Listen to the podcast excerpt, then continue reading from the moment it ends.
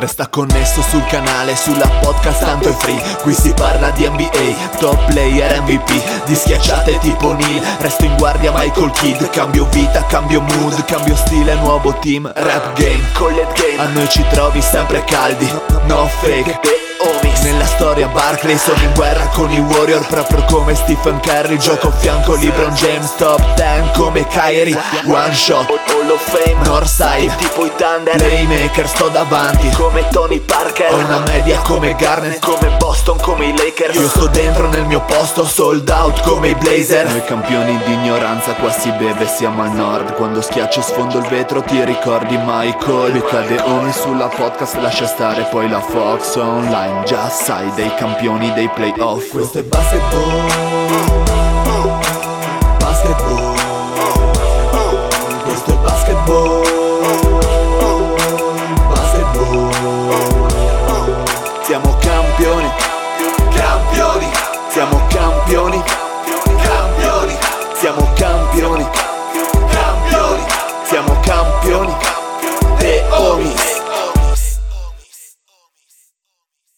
Eccoci qua, benvenuti, benvenuti, nuovissima puntata dei The Homies nella loro nuova veste anche su Twitch, anche se non abbiamo i valori che ci sono propri, che hanno portato la Golden Age ad essere uno dei 100 migliori podcast di basket italiani degli ultimi tre mesi. E quindi inizio subito con un esponente dell'ancien regime. Ciao Pat. Ciao, tutto bene? Tutto bene? Sì. C'è il draft NFL stasera, Mario. Chi scegli? Io scelgo. Ad- ad- addirittura, eh, Pat. io stasera penso che sceglierò il Fede da Bologna. Ciao Fede. Bella Regas, sono un mega quarterback, dilagno a tutti. Molto bene. A proposito di dilagnati, salutiamo il nostro amato Lorenzo che in settimana ci ha bollito per, eh, per degli esami, così dice lui. E come sono andati prostata. gli esami, eh, Lorenzo? Bene, bene, bene, bene. Si va avanti, ovviamente sempre a piccoli passi perché non vorremmo mai arrivare fino in fondo, però piano piano ammontichiamo. Buonasera a tutti. Bene, bene, bene, bene, bene. E questa sera siamo in attesa anche dell'arrivo del Dile che state tranquilli, non abbandona la nave, arriverà più tardi, anche lui sto Oh, viziaccio tonto.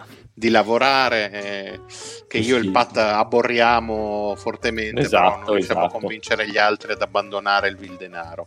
Invece chi è un ultimo, ma anche nella vita, è lo zio che ha bollito il podcast settimana perché è un vecchio di merda, quindi c'è poco da fare.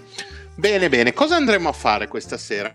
Questa Intanto sera, a salutare i cose- nostri ascoltatori con Beh, beh, beh, che si, pe- Ciao, si presentano in, gran- Enrico. in grande stile. grande il nostro amico stile. Eccoci, Andrea Testa, eccoci. anche Lisa. Ciao caro. E Ma, questa eh, sera...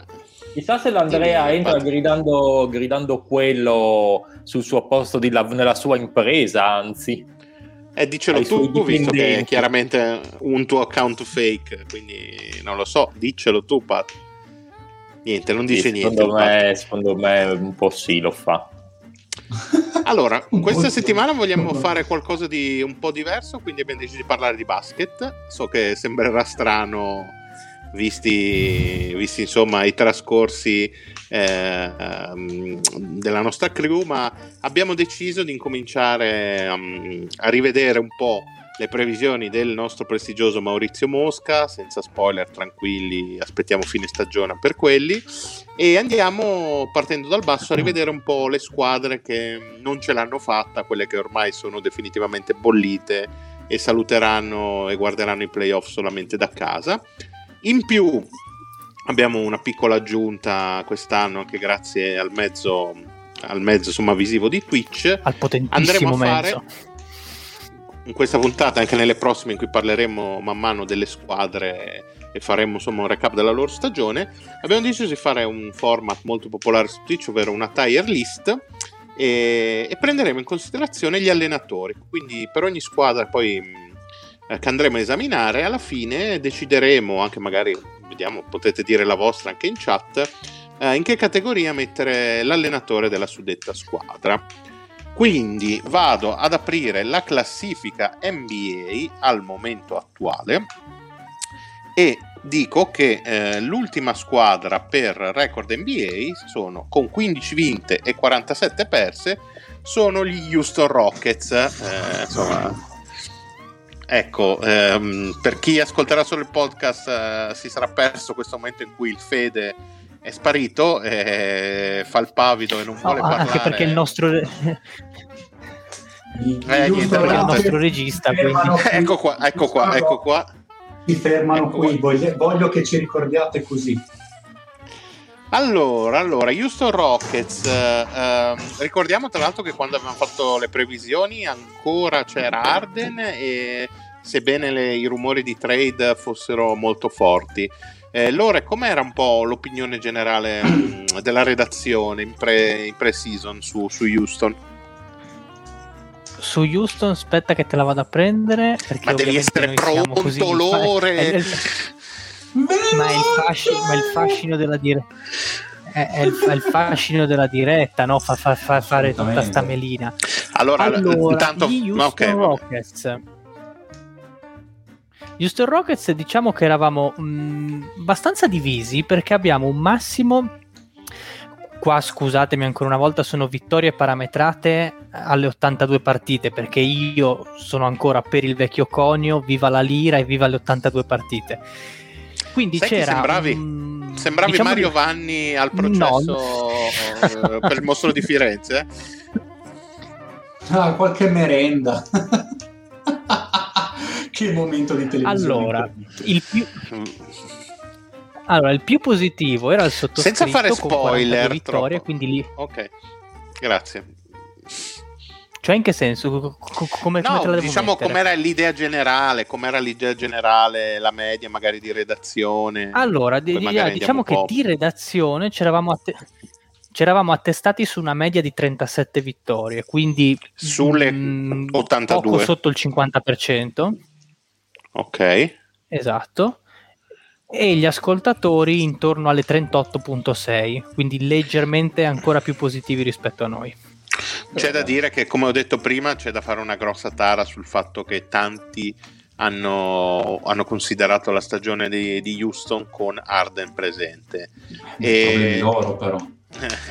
Fede, vuoi, vuoi dirci qualcosina che tu non abbia già detto? Comunque ne abbiamo parlato diverse volte di Houston, eh, non serve neanche ripetersi molto. La domanda che ti faccio a questo Aspetta. punto, C'è una domanda che mi dovresti fare. Ale, C'è una domanda che mi dovresti fare. ce la fate ad arrivare ultimi, sì o no? Boh, sì.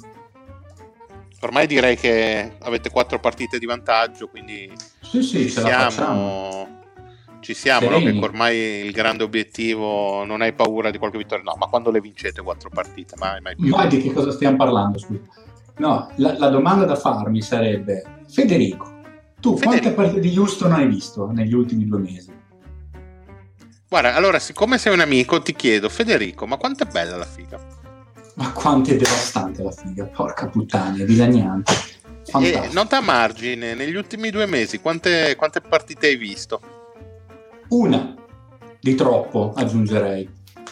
Beh, però una bella almeno. No, no, imbarazzante. Mi pare. Non mi ricordo neanche Senti, cosa ho visto. Guarda. Ti faccio Una, una ti faccio- merda. Ti Sì. faccio una domanda allora mh, diversa. Uh, spunti di ottimismo da cui ripartire da questa stagione? Te lo dico la nota del draft se riusciamo a tenere la scelta, altrimenti non ce ne sono. Niente, neanche Letteralmente, no, non, non- devo dire la verità. Non, Wood, Porter che magari. Wood me lo aspettavo buono. È chiaro che in un contesto del genere si fa fatica. Wood è stato sicuramente il punto migliore della stagione di, di Houston dal punto di vista tecnico, che comunque ha dimostrato di poter essere, come avevo detto, una versione decisamente light, ma come tipologia che può ricordare un Anthony Davis, quindi una tipologia di giocatore che soprattutto offensivamente sta veramente bene in, in questa lega a qualunque livello. È solo che dopo lì è finita perché il second- la seconda miglior cosa di Houston cos'è? Jason Tate. Non so, vogliamo dire che forse la cosa più bella che abbiamo visto è, è stata Kevin Porter Jr. che è arrivato eh. dal niente ha iniziato a fare delle belle statistiche, fare anche comunque delle belle cose, effettivamente sì, poi ha dimostrato di far parte di questa cultura di Houston facendosi ribeccare a figa eh, e finendo prendendosi il covid perché tra l'altro ricordiamoci che i giocatori di Houston hanno pensato bene di prendere delle croccate in bocca mi pare sia stato Sterling Brown a prendere la, una crocca praticamente perché fuori da un eh, da un night? Da, uno, da, un, da un club da uno street club esatto. Si era infilato nel vano sbagliato e la persona giustamente eh ma quando, quando, quando ti infili nel vano sbagliato lì è esatto. un attimo eh. d'altronde il Daniel House è chiaramente il, il, padre putativo di questi Houston Rockets. Lui ha tracciato la via diciamo negli lui ha tracciato la via e, gli altri e... sono, sì, sì, e gli altri sono molto bravi a seguire in quel solco lì. E, e ovviamente anche Kevin Porter è, e si è preso il covid, è stato per una settimana e tra l'altro si è preso 50 mila dollari di multa per infrazione delle normative covid. Quindi una discreta testa disabitata si potrebbe dire. Potrei dire che ha fatto bene sul campo ha mostrato delle cose interessanti però una, mi dà l'idea di essere una testa disabitata che mi fa abbastanza paura quindi non riesco a esserne particolarmente affascinato. L'unico interessante è Christian Wood ma come giustamente fanno notare anche dalla, dalla chat la, cosa, la domanda da farsi è la pallina che peschiamo in lotteria, giustamente. Se perché rischiate anche di perderla, eh, esatto. Sì. Ah, se, non, se per caso la nostra scelta non è tra le prime quattro e c'è il 52% di possibilità, se ricordo bene, che sia tra le prime quattro, vuol dire che il 48% di possibilità che non lo sia, a quel punto noi va la scelta di Miami. Però scusa, abbiamo qui un esperto di numeri. Eh, Lorenzo, ci, ci, bancheresti una scommessa su Houston tra le prime quattro del draft? Bah, eh, qua andiamo nella numerologia pura, dipende da che quota, da che quota tu vorresti prendere e vedo se bancartela. No, allora proponiti una, sì. una, quota secondo te onesta, quale sarebbe? Eh, ma, ma, la quota onesta è, è, la quota che corrisponde alla probabilità che hanno loro di prendere come si dice, di entrare nelle prime, nelle prime quattro. Oh, sembri Brusaferro quando parla del Covid comunque. No, a me ricordava se, se, più l'assessore Gallera, ti dico la verità. Ah, ah, fa, fa, fa, facciamo le cose fatte bene, aspettate che sto aprendo il mitico Tankaton, vediamo un attimo. Comunque, guarda, se allora, esiste io, una giustizia io... sportiva, non teniamo la scelta. Cioè, e non esiste. esiste se esiste una giustizia sportiva e rimerito almeno la qualità degli owner NBA, Houston merita la 32 che non esiste. Ah, non spoilerare che faremo ha... anche la tire list su, sugli owner e ci divertiremo parecchio. Ah, quello sarà molto bello. Houston ha il 52% di finire in top 4. Quindi eh. la quota giusta sarebbe poco inferiore al 2, 1,98, 1,97. Non capirò mai come mm. funzionano, tra l'altro. Ma neanche Lorenzo è eh, tranquillo. Toccherà buttarci no, 300 euro. Eh beh, eh beh mi sembra sì, il minimo. Comunque il Patrick una scommessa ha detto e una avrebbe fatto vincere i nostri ascoltatori, quindi sì, vabbè, eh, sei infatti, molto indietro infatti... nelle gerarchie eh, di redazione no, no, infatti, per quanto riguarda infatti, gli scommettitori. e soprattutto il, Patrick, il, mio, il mio successore. Il Patrick, a differenza tua, non è mai stato inserito in nessun girone dantesco tra l'altro. questo vale la pena ricordarlo. Questo secondo me è motivo di vanto per me, perché io rimarrò per sempre incastonato nei ricordi futuri delle generazioni no, venture. incastonato nel girone a soffrire come un cane rimane. Vabbè, si soffre per la gloria.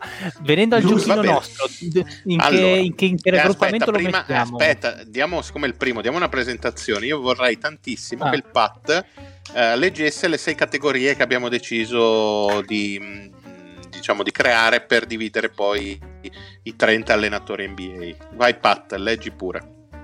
Eh, Partendo da, dal top del top.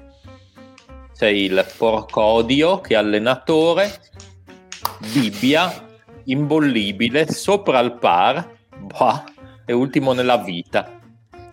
Ok, allora quindi iniziamo col buon Silas di Houston e decidiamo dove metterlo. Pat, tu che sei stato silente fino adesso, dove, ah, dove lo metteresti?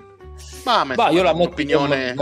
Ok, pensavo iniziassi dal Fede così, ma comunque mh, mm, io lo metterei ultimo nella vita il Silas per questa stagione. Poveretto. Ma io avrei Mm, No, detto più un secondo- bah, onestamente. Qualcosina secondo me si è visto. Fede, Sì. Cosa mm, dici? Secondo me non si va, non si va sotto al ba. Anche Perché, secondo me bah, eh. perché ma comunque è io vero avrei- che ha fatto vedere delle cose. Però dai, questo a John Wall in squadra non riesce a fare meglio di così, insomma, adesso Non riesco a fare... sembra- mi sembra non fa una Ma piega. io vorrei dargli, io, Eh, io vorrei dargli fiducia anche per gli anni, per gli anni Sì. futuri. Azzarderei anche un sopra al par. Che comunque vorrei ricordare a tutti gli amici all'ascolto che sopra al par è sempre È qualcosa di negativo. Però Eh, certo, mm, certo. me- meglio del è, è un discorso più in previsione del futuro, cioè non è che abbiamo visto molto, anzi nulla quest'anno. Cosa poteva inventarsi con quella manica di cialtroni in una stagione in cui più perde più fa bene? Esatto, che l'obiettivo insomma era perdere, ci sono riusciti. Io sono d'accordo, su, cioè, mh, secondo me non è proprio eh, quest'ultimo che va dicendo il Pat, quindi penso che No, siamo dai, tutti ci, d'accordo ci sta, ci sta al bas, sono d'accordo anch'io, dai, prima da parte della trollata, eh, sta, prima sta, adesso stagione, giusto. insomma, difficile da giudicare con questa squadra, cioè, non si è visto molto di buono, ma cosa, cosa vuoi pretendere? Diciamo un bah. Bene, bene, allora direi che possiamo passare oltre, risaliamo di una posizione la classifica e troviamo con 19 vinte 44 perse i Minnesota Timberwolves dello zio. Allora, allora, eh, Minnesota. Io speravo ci fosse, così almeno ci togliamo il pensiero. Tanto è, è- è vecchio, quello è l'allenatore vecchio, no? No. Eh, sì, è l'unico che è stato Vabbè, poi insomma, poi insomma metteremo quello nuovo. E non so, due opinioni, qualche opinione su, su Minnesota? Che cosa, che cosa ne pensate? Lore, la stagione generale, dici un po' com'erano le previsioni di redazione. Allora, Minnesota, ah, Minnesota eh, partiva eh, ai nastri come una delle sicuramente peggiori squadre de- dell'Ovest, se la giocava pari pari con OKC. Di redazione avevamo una- un numero medio di vittorie pari a 33, gli anni di Cristo, che dovrebbe essere intorno a un eh, 35%, 36, 30, no, 33 vittorie quanto sono sull'82? Sono un 40% quasi, più o meno. Eh, adesso sono al 30 Come? loro di vittorie. Quindi, quindi sì, direi che sono andati abbastanza sotto. Eh, Sì, e di, e di- scusa, eh, per, fare, per finire il discorso, gli, gli ascoltatori invece leggermente inferiore sulle 32 vittorie finali. Comunque, di- diciamo che partendo dal, dal core Russell Towns si pensava che questi potessero ricavare qualcosa in più in termini E aggiungo- di risultati. eh, è la prima scelta assoluta. Sì, eh, esatto, anche, anche esatto, anche quello magari poi, poi parleremo anche di lui, perché a me onestamente per quello che ho visto mh, non mi ha convinto fino in fondo. Secondo me i, i rookie forti, i rookie che hanno dimostrato qualcosa sono altri, quindi la Sono Melo, la altri, senza Libarton. Eh, esatto. Ehm, Edwards non l'ho visto con continuità, quindi non, non saprei darvi una così un quadro completo, però mi ha dato l'idea di un fenomeno atletico, atleticamente mostruoso, che ogni tanto tirava fuori questi Sì. lampi, ma un, un diamante grezzo completamente da limare sotto tutti gli aspetti del gioco, cioè gli mancano, uno direbbe, eh ma è rookie, ok, però gli mancano magari alcune tipi di letture in, in attacco, lo vedo abbastanza cialtrone, abbastanza Ma cacciarone. allora, da, quello- da, da come mi sembra che non, non è automatico che sia neanche un diamante, dice grezzo, questo è un diamante, lo vediamo, no? Ma, Sapete eh, cosa? sì. Ma Da quello un po' eh, che, che buon- dice lo zio, scusa, scusa Pat, anche sentendo lo zio, no, parlando di Edwards, a me dà un po' quell'idea mh, eh, del giocatore sì talentuoso, che però non riesce a sfondare per demeriti propri, la categoria magari dei Will Barton, eh, dei Dion Waiters, questi giocatori dal grande potenziale ma perennemente inespresso. Chiaramente stiamo parlando di un rookie e di un giocatore che ha tutto il tempo veramente di smentirci e tra due anni essere l'MVP Mi piace il paragone Lega. con Waiters, Mario, sai, perché secondo me proprio a livello di letture erano male tut- cioè, era male Waiters ai tempi, poi, Ah, poi sì, si trova un po' un ruolo a un certo punto Edwards, eh. ed Edwards è male male a livello di lettura anche lui, tant'è che se noi andiamo a vedere le win shares o il VOC di Minnesota, lui è l'ultimo della squadra, proprio il peggiore in quelle due categorie. E Eh, quindi molto dovrebbe male. essere è, è il sedicesimo di 16 giocatori in tutte e due le categorie e quindi Non è non bene. Non bene, ma poi penso che anche la situazione tecnica che ha trovato non sia proprio delle migliori. Diceva bene Lore, col- comunque hai uno dei migliori lunghi giovani della NBA, un giocatore che forse eh, per queste due ultime stagioni noi stiamo anche sottovalutando, l'opinione generale magari tende a dimenticarselo un po', ma eh, Carl Anthony Towns è un signor giocatore, è un talento incredibile, ma eh, la mediocrità della squadra di questi due anni forse un po' l'ha fatto uscire dai radar come idea generale. In più ci metti un, uh, un Russell, un comunque un Beasley finché riesce a stare a piede libero. Eh, il talento l'av- l'avrebbero anche, eh, c'è comunque eh, Rubio, giocatori eh, sicuramente per far meglio di, di così ce li avevano. Loro secondo me non partivano mh, con l'idea come Houston una volta fatta la trade di tankare forte, duro e puro. No, beh, chiaro. Loro nella loro testa secondo me per stagione avevano anche l'obiettivo secondo me e il sogno mettendo tutti i pianeti allineati di poter arrivare ai playoff. Secondo me quello che si sono detti a inizio stagione era possiamo provarci perché no, il talento ce l'abbiamo, siamo giovani, siamo forti e secondo me la stagione a partire dalla guida tecnica che qui abbiamo il buon Sanders che poi è stato silurato per, per Finch. E già da lì la scelta è stata disastrosa. Penso che uh, la gestione proprio a livello tecnico del, del figlio del grande flip sia stata veramente uh, da allenatore inesperto perché Per- si è dimostrato per inadatto al ruolo. Vai, vai Per, per- per darvi un dato, Minnesota è la squadra che ha perso più partite partendo da una situazione di vantaggio in doppia cifra. Proprio per farvi capire quella che era l'inadeguatezza magari di, di Saunders quando la partita contava nei momenti decisivi, negli ultimi 5 minuti in cui si vede magari la famosa mano dell'allenatore, magari nel leggere alcune situazioni, che ne so, di accoppiamento difensivo, modo di attaccare un particolare tipo di difesa che ti propone la squadra avversaria. E lì si vedono gli allenatori bravi, esperti, eh, che sanno appunto districarsi in questi meandri dagli allenatori che sono messi lì diciamo più per motivi legati nel caso di Saunders a mh, situazioni extracampo. Perché Saunders comunque era lì per delle dinamiche che si erano create per il padre che è venuto a mancare eccetera eccetera va benissimo però non era lì per meriti sportivi ecco chiamiamolo, chiamiamolo così Assolutamente Per no. ris- Assolutamente no. per, per rispondere ai nostri amici, per rispondere ad Andrea, ehm, Minnesota in questo momento, cioè in questo momento, arrivando ultima, nel, anzi penultima nella, nella big board del draft, ha il 40,1% di tenere la pick, di possibilità di tenere la pick, perché la tiene se finisce entro le prime tre. Sì, Houston che tra cinque. le prime quattro. Infatti ha fatto tutta la differenza del mondo. Vi Esatto. chiedo, allora, cercando qualche spunto, è proprio... Comunque, ecco, secondo me questo spunto che è arrivato è molto vero. però. Sì, che ci dice il nostro ascoltatore che Cat è fortissimo, ma gli manca la cazzimma. A tal Io su proposito- Cat vorrei fare...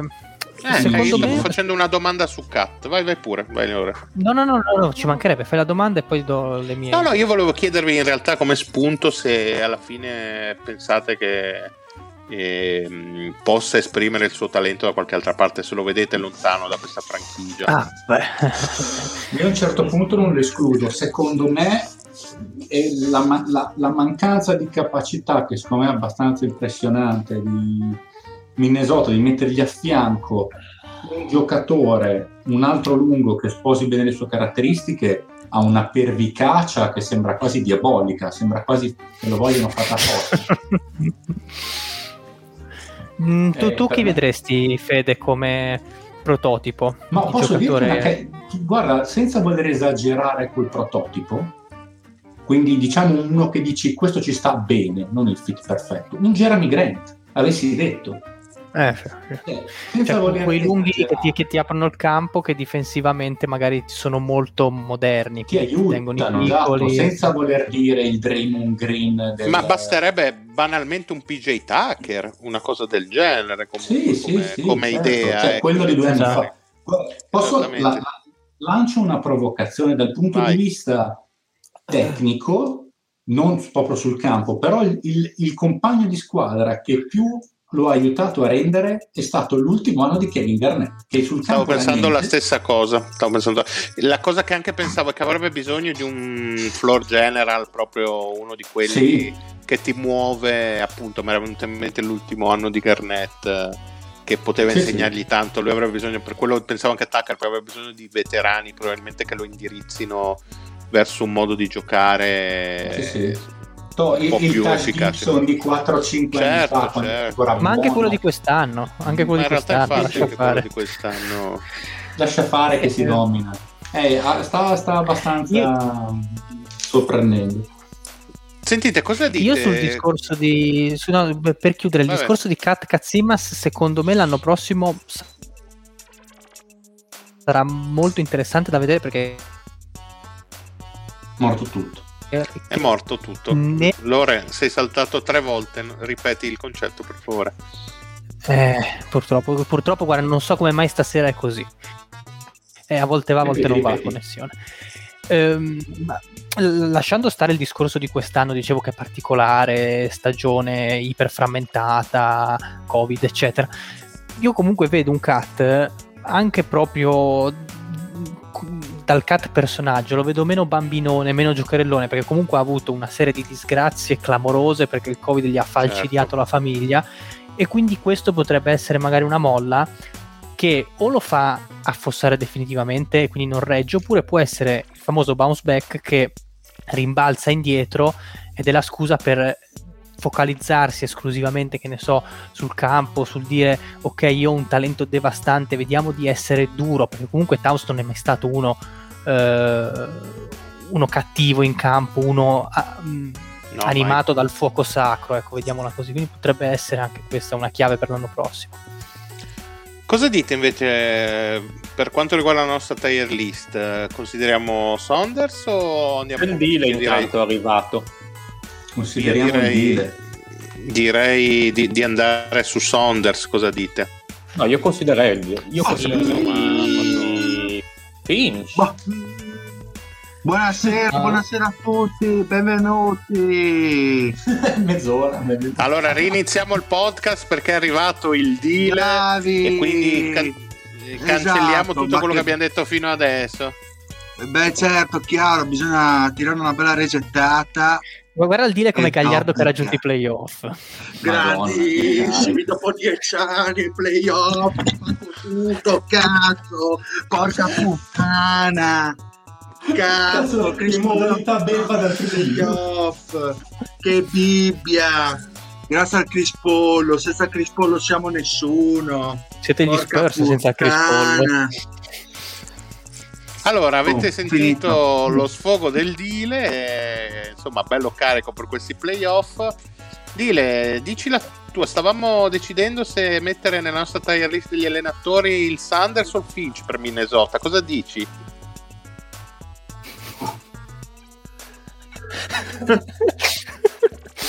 Siamo anche in radio, eh, tutto questo silenzio non è molto, molto bello per me la belva è lui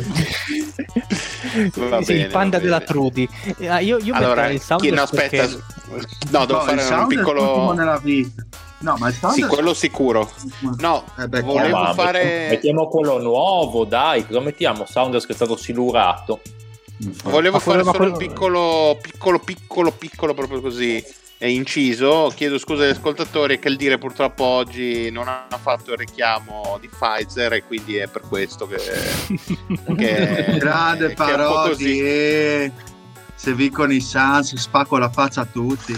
Vengo anche a Genova. a quanto sono carico. Voi ridete, ma è la cosa bella che lo fa davvero, eh, quindi... È sì, chiaro. Quindi, quindi infatti, spero, spero torni la zona rossa, infatti, per quando... Cosa Sono decidiamo? Come un... io metterei Saunders per il semplice motivo che le ha giocate, ne ha giocate di più, ha eh, dato eh, lui pensavo di quello. l'impronta diciamo negativa alla stagione, quell'altro è più un traghettatore e poi in questa immaginetta che sembra un santo con l'aureola mi, mi fa troppa Ci sta, ci... Beh, allora ah, visto scusa. che mettiamo Saunders penso non ci siano discussioni sul fatto Scus- che sia scusate, un... scusate la rottura di palle ma no. Silas, eh, Silas ho visto che l'avete messo volevo sì. il merito perché la forma non è male però Silas eh beh, ma... a livello di, di, coaching non mi sembrava male no non, non so è male non è male infatti mm. l'abbiamo messo a metà su quella che è la prestazione della squadra mm. secondo me ha esibito un coaching discreto infatti mm. chiaro che poi per la squadra che è l'ultima fai fatica più è un buon chiaro era deve stata una fiducia forse eccessiva perché comunque mm-hmm. devi comunque venire a patti col fatto che oh, cazzo, la squadra è straultima sì, sì, fatica. Sì, cioè, diciamo che una super big magari sarebbe riuscito a mettere una squadra in campo da fare qualcosa di meglio. Poi ovviamente vorrebbe dire che l'avrebbero rapito tipo mercoledì da Leoni per impedirgli, perché l'obiettivo era mm. perdere, mm. perderemo chiaramente. E l'abbiamo messo lì facendo una tara tra quello che secondo me alcune idee di gioco hanno fatto vedere che sono interessanti e secondo me finché la squadra ha tenuto all'inizio avevo visto delle cose interessanti sia come sharing della palla e quasi, lo dico piano, dal punto di vista difensivo. Cioè, avevo visto Ma, delle idee che Fede, eh, voglio fare una domanda riguardo a Silas. Secondo te ti ha dato il di essere tipo un Atkinson al primo anno che sembrava che fosse un, buon, un discreto allenatore o secondo te ce n'è di più per Silas? Bah, guarda, non ti so dire mm. quanto ce n'è più che altro perché abbiamo un, un fantastico un troppo di cazzo e quindi non, lì veramente io non ho idea, capace lì esplode, fa sì, sì, sì, la, la, la, Dolan Move, via tutte, tutte. Comunque, chiaro, allora, intervengo a gamba tesa prima che mi ributti fuori di nuovo StreamYard per dei motivi che non conosco. Invito il Dile a rivedersi la puntata per sapere che cosa ne pensa veramente il Fede su Houston, così così poi recupera sì, anche sì, tutto sì. il quanto detto. Andiamo oltre, se sei d'accordo, Dile, con la prossima no, no, scusate. Ma, Mario, mi permetto solo di dire che Luca Paroli ha detto che al dire che si viene a Genova poi cercano, cercano insieme il fattone, sarebbe un... Ah, eh, beh, chiaro. Beh, beh, chiaro. Beh, vecchio cuore, vecchio cuore, ci manca chiaro. un po'. Il, il video quello di Karma Police che aveva mandato Sappiate che se facciamo se, ah, se facciamo la... Mm, sì, salta. Eh, salta ok. E se facciamo la tire list sui nostri ascoltatori, il Genova Fattone va in vecchio cuore, vi avviso subito. sì, sì, direi di sì. E tra mm, l'altro vorrei far notare una cosa, il Genova Fattone credo sia scomparso con la con uh, l'ultima programmazione della, no, della stagione di Stranger Things, l'ultima, credo, infatti per quello mandò quella foto, la strada verso casa che sembrava Stranger Things. Che video. È, è andato nel sottosopra, lo ricorderemo così. Andiamo oltre quindi sì. con 19 sco- vittorie e 43 sconfitte, abbiamo due squadre, quindi andiamo a esaminare gli Orlando Magic e okay. App- appunto eh, Lore, dici che cosa ne pensava la redazione a inizio stagione degli Orlando Magic. Allora, stavolta mi sono preparato con le conversioni. I Magic avevamo una media di 32 vittorie che corrispondono alle, vi- alle 28 vittorie del nuovo conio. Eh, e siamo un po' lontani. Com- esatto, più o meno, sì, direi proprio di sì. E come ascoltatori eravamo ben più positivi con 34 vittorie che corrispondono quasi a una trentina del, eh, de, del, numero di vittorie attuali parametrate sulle 72. Diciamo allora. che è un po' drogata questa statistica dalle scelte di Orlando, ecco se posso darvi un... Ah, assolutamente, e diciamo che um, queste, queste previsioni tenevano sicuramente in considerazione ma puoi non metterli prima così? Che mi danno un fastidio vederli. Eh sì. li, eh no, lo, lo, facevo, lo, facevo, per evidenziarlo. No, se, no, se no, disturba, ma ritorna, mi disturba, mi disturba. Ritorna in Quando panchina. sarà ora di muoverlo, lo muoveremo. Dicevo, ritorna in panchina, eh, non c'è problema. Orlando sicuramente eh, veniva dalla scorsa stagione più che, più che buona con. Eh, eh, appunto avendo raggiunto i playoff e avendo, avendo, fatto una stagione di assoluto livello. Diceva bene Lorenzo, um, a, alla trade deadline si sono mossi parecchio, quindi Vucevic, Gordon, Fournier si sono liberati di, eh, di diversa, di sostanzialmente tutto il core che li aveva portati appunto l'anno scorso eh, nella bolla appunto di Orlando e, e, hanno intrapreso adesso quindi la strada per quest'anno del tanking. Uh, Pat, co- come la vedi la stagione dei Magic di quest'anno? Che cosa ah, ne pensi? Eh... Sei rimasto sorpreso di vedere questo Ma cambio no. così? Cioè, nel senso, aspetta, i risultati non tanto perché nessuno li vedeva particolarmente bene. Eh, io mi sembra di avergli date 30 vittorie, credo, giù di lì. E bisogna dividere la stagione in due parti. La prima è quella eh, pre-deadline, dove Orlando stava ancora lottando, così a memoria, per i play-in. E, e poi post-deadline è andato completamente in rovina la situazione e mi sembra che ne abbiamo vinte veramente una, meno di una manciata di partite, così a memoria. Quindi eh, c'erano state partite all'inizio in cui si era visto anche del discreto basket, insomma, per quanto Steve Clifford non, non mi faccia impazzire come gioco. E no, non stavano andando malissimo, poi ci sono stati infortuni, quello di Isaac all'inizio, proprio prima prestagione, poi c'è stato l'infortunio a, a Fultz, e, che hanno un po' condizionato le prestazioni, ma soprattutto ha condizionato tanto la deadline, dove giustamente, secondo me, la dirigenza ha voluto tracciare una linea e dire ok basta, ricominciamo, però ovviamente poi ha condizionato anche la prestazione e, e poi anche l'operato un po' di Clifford. Ma eh, invece di quello che hanno, diciamo così, ottenuto da questo core, eh, dei nuovi giocatori, c'è qualcosa che vi ficca in particolar modo? Lorenzo, Dile, chiedo a voi se tra le nuove acquisizioni c'è qualcosa che vedete possa essere un po' il cardine del, del futuro dei Magic. Aspettando sempre magari la resurrezione di Isaac, soprattutto il Fede, so che lo aspetta parecchio.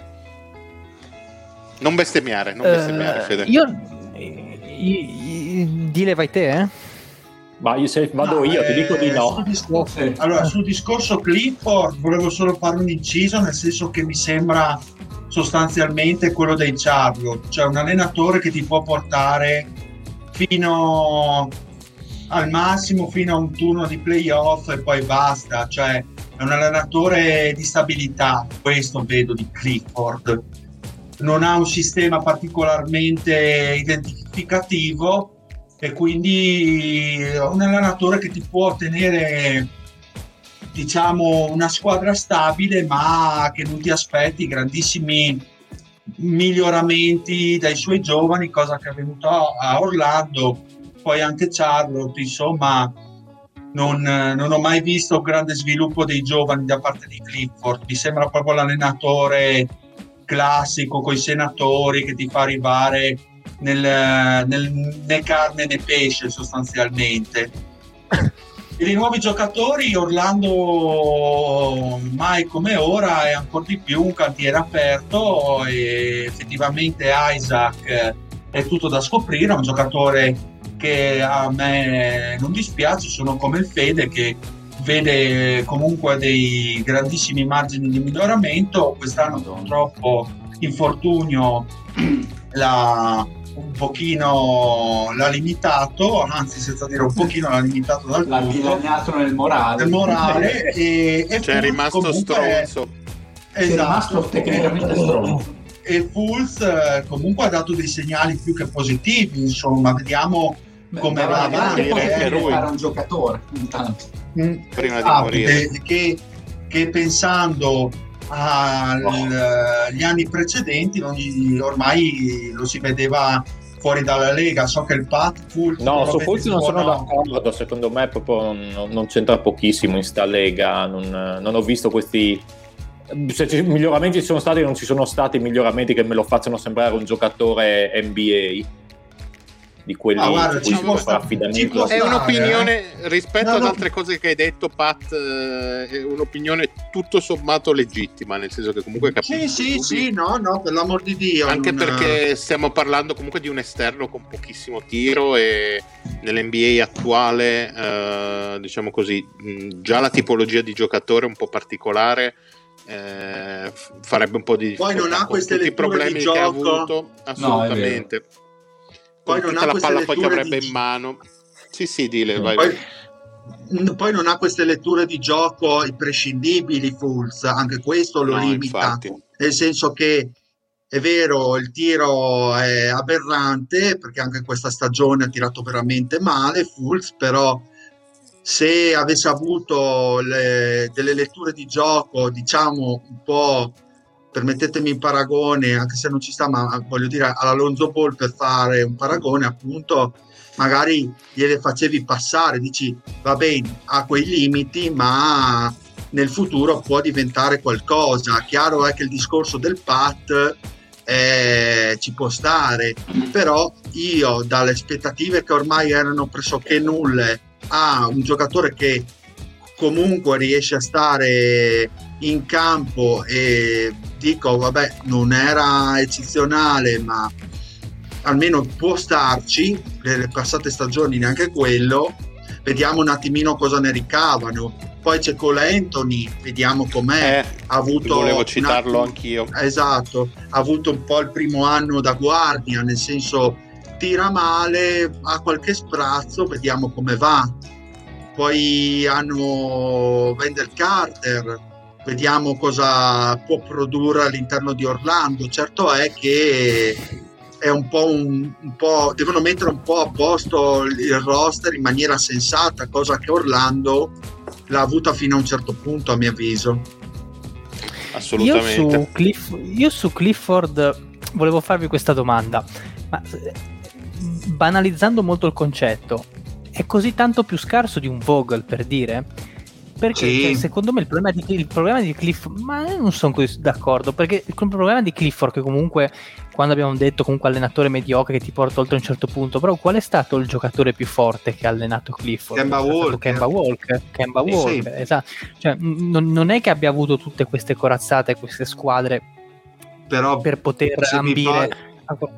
Se posso permettermi, però voglio dire Lorenzo, eh, Vogel ha avuto anche un, dei Pacers che è vero avevano Paul George per l'amor del cielo, però insomma è un, è un, po' più avvantaggiato. Io vedo, è chiaro che Paul George più, ha più talento di un Kemba Walker in assoluto, eh, a prescindere poi dal, dal ruolo Ma il discorso di Lorenzo secondo me ha senso perché Vogel anche lui allenò Orlando prima di, di Clifford non è che raggiunse risultati sì. migliori quindi Anzi. può essere, può starci bisognerebbe vedere eh, Clifford in contesti un po' più competitivi non allora, la, la, la, mia, mia, la mia idea di Clifford è proprio quando uno, se uno mi chiede dimmi l'allenatore medio in NBA cioè l'allenatore né scarso né fenomeno secondo me proprio nel mediano sta Clifford che è un normalizzatore uno che ti crea una struttura difensiva poi al netto chiaro che se giochi con Vucevic da centro e Fulz e Carter Williams è logico che la tua difesa non sarà mai a livello elite. Però comunque già Charlotte era una squadra abbastanza dura abbastanza difficile contro cui segnare.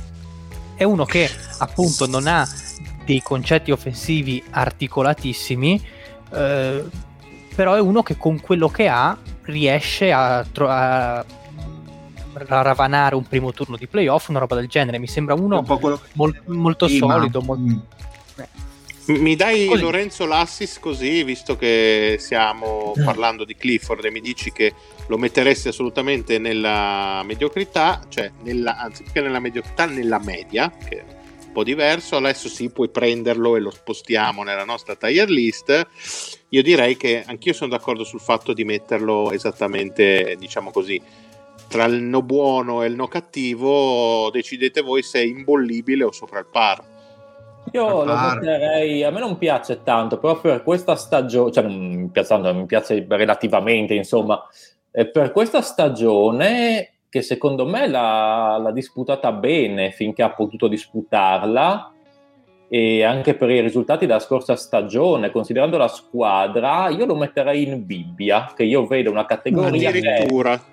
Ma io vedo così il Bibbia, cioè l'imbollibile per me è quello, l'allenatore medio che si mantiene la panchina in NBA, è solido ma non fa, mm. se la mantiene ma non ha fatto una, una, grandissima stagione. Bibbia ha fatto qualcosa in più. Secondo me, considerando quello che è successo a Orlando, alla roster che ha avuto, Clifford secondo me ha fatto un po' più della media degli allenatori, anche se io non ne vado pazzo, eh, però mm, mi è sembrato... D'accordo Secondo me è un Però, filino io... troppo, metterei più imbollibile pensavo, come categoria. Io pensavo, anche per me, cioè, da quello che è uscito, da quello che è uscito dalle vostre impressioni, io pensavo di essere generoso a definirlo imbollibile.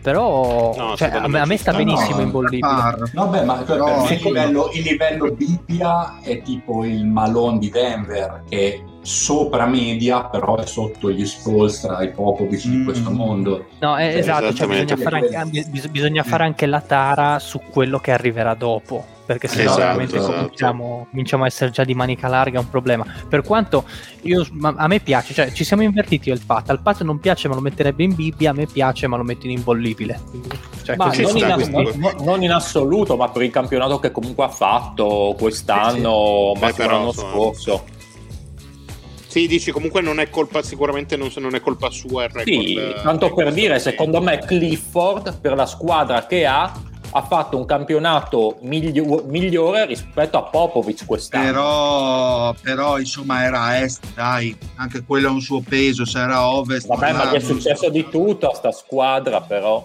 Cioè, eh, ecco, vabbè, dai, se era ovest Pat negli anni precedenti non arrivava neanche con... Eh,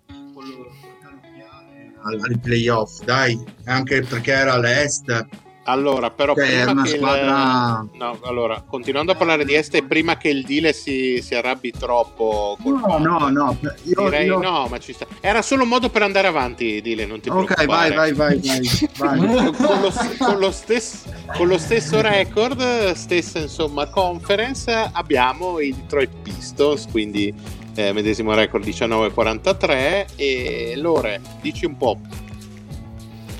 Allora, i Detroit Pistons partivano da una, un pronostico di, eh, di, una media di 24,5 vittorie eh, sulle, sulle 82 che facendo subito velocemente la conversione corrispondevano a 21 vittorie sulle 72. E direi che quindi... quasi siamo in linea, dai, bene o male. All'unica cosa, se vogliamo proprio fare le pulci, questo dato è drogato.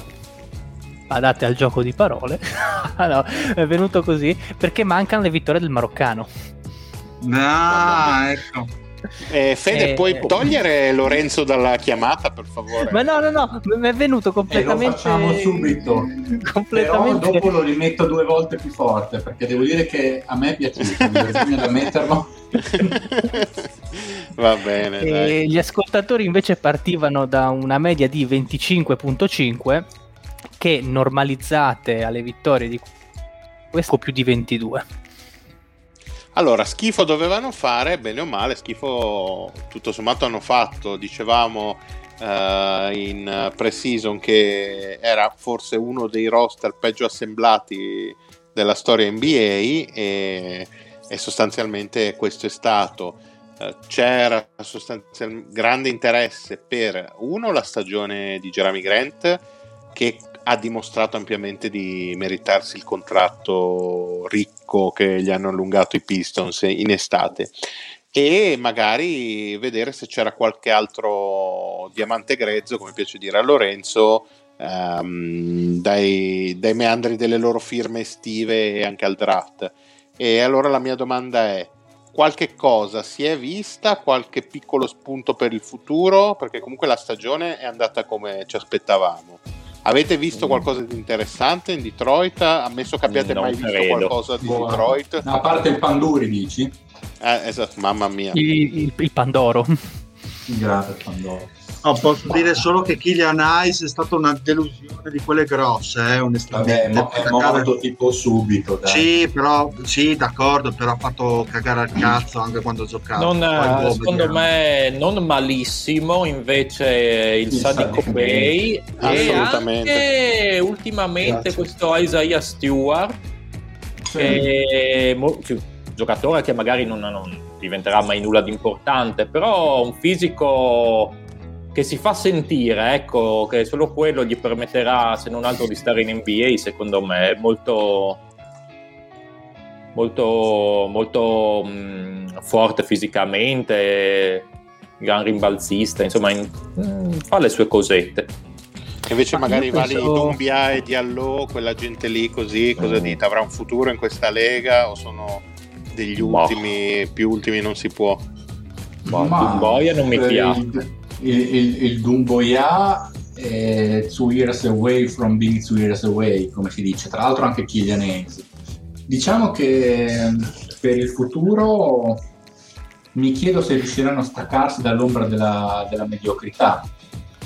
È dura, eh? Devono a me, a me sembrano... veramente bene. No, ma sarebbe bene se arrivassero alla mediocrità sti qua per come sono Ah no, certo, no, ma io intendo in un piano anche triennale che magari passano i prossimi ah. due anni a perdere eh, e poi vediamo. Devi considerare che probabilmente tra due anni eh, finisce il contratto di Gerami. Eh, il contratto di Gerami e io penso saluterà caramente con la manina e porterà i suoi talenti da qualche altra parte. Ma io fossi molto stronzo lo cederei bene Jeremy Grant perché secondo ma ci me sta, in questo non contesto è, non, non ti serve Panini è tutt'altro che da escludere una mossa del genere. Comunque è un bel asset adesso.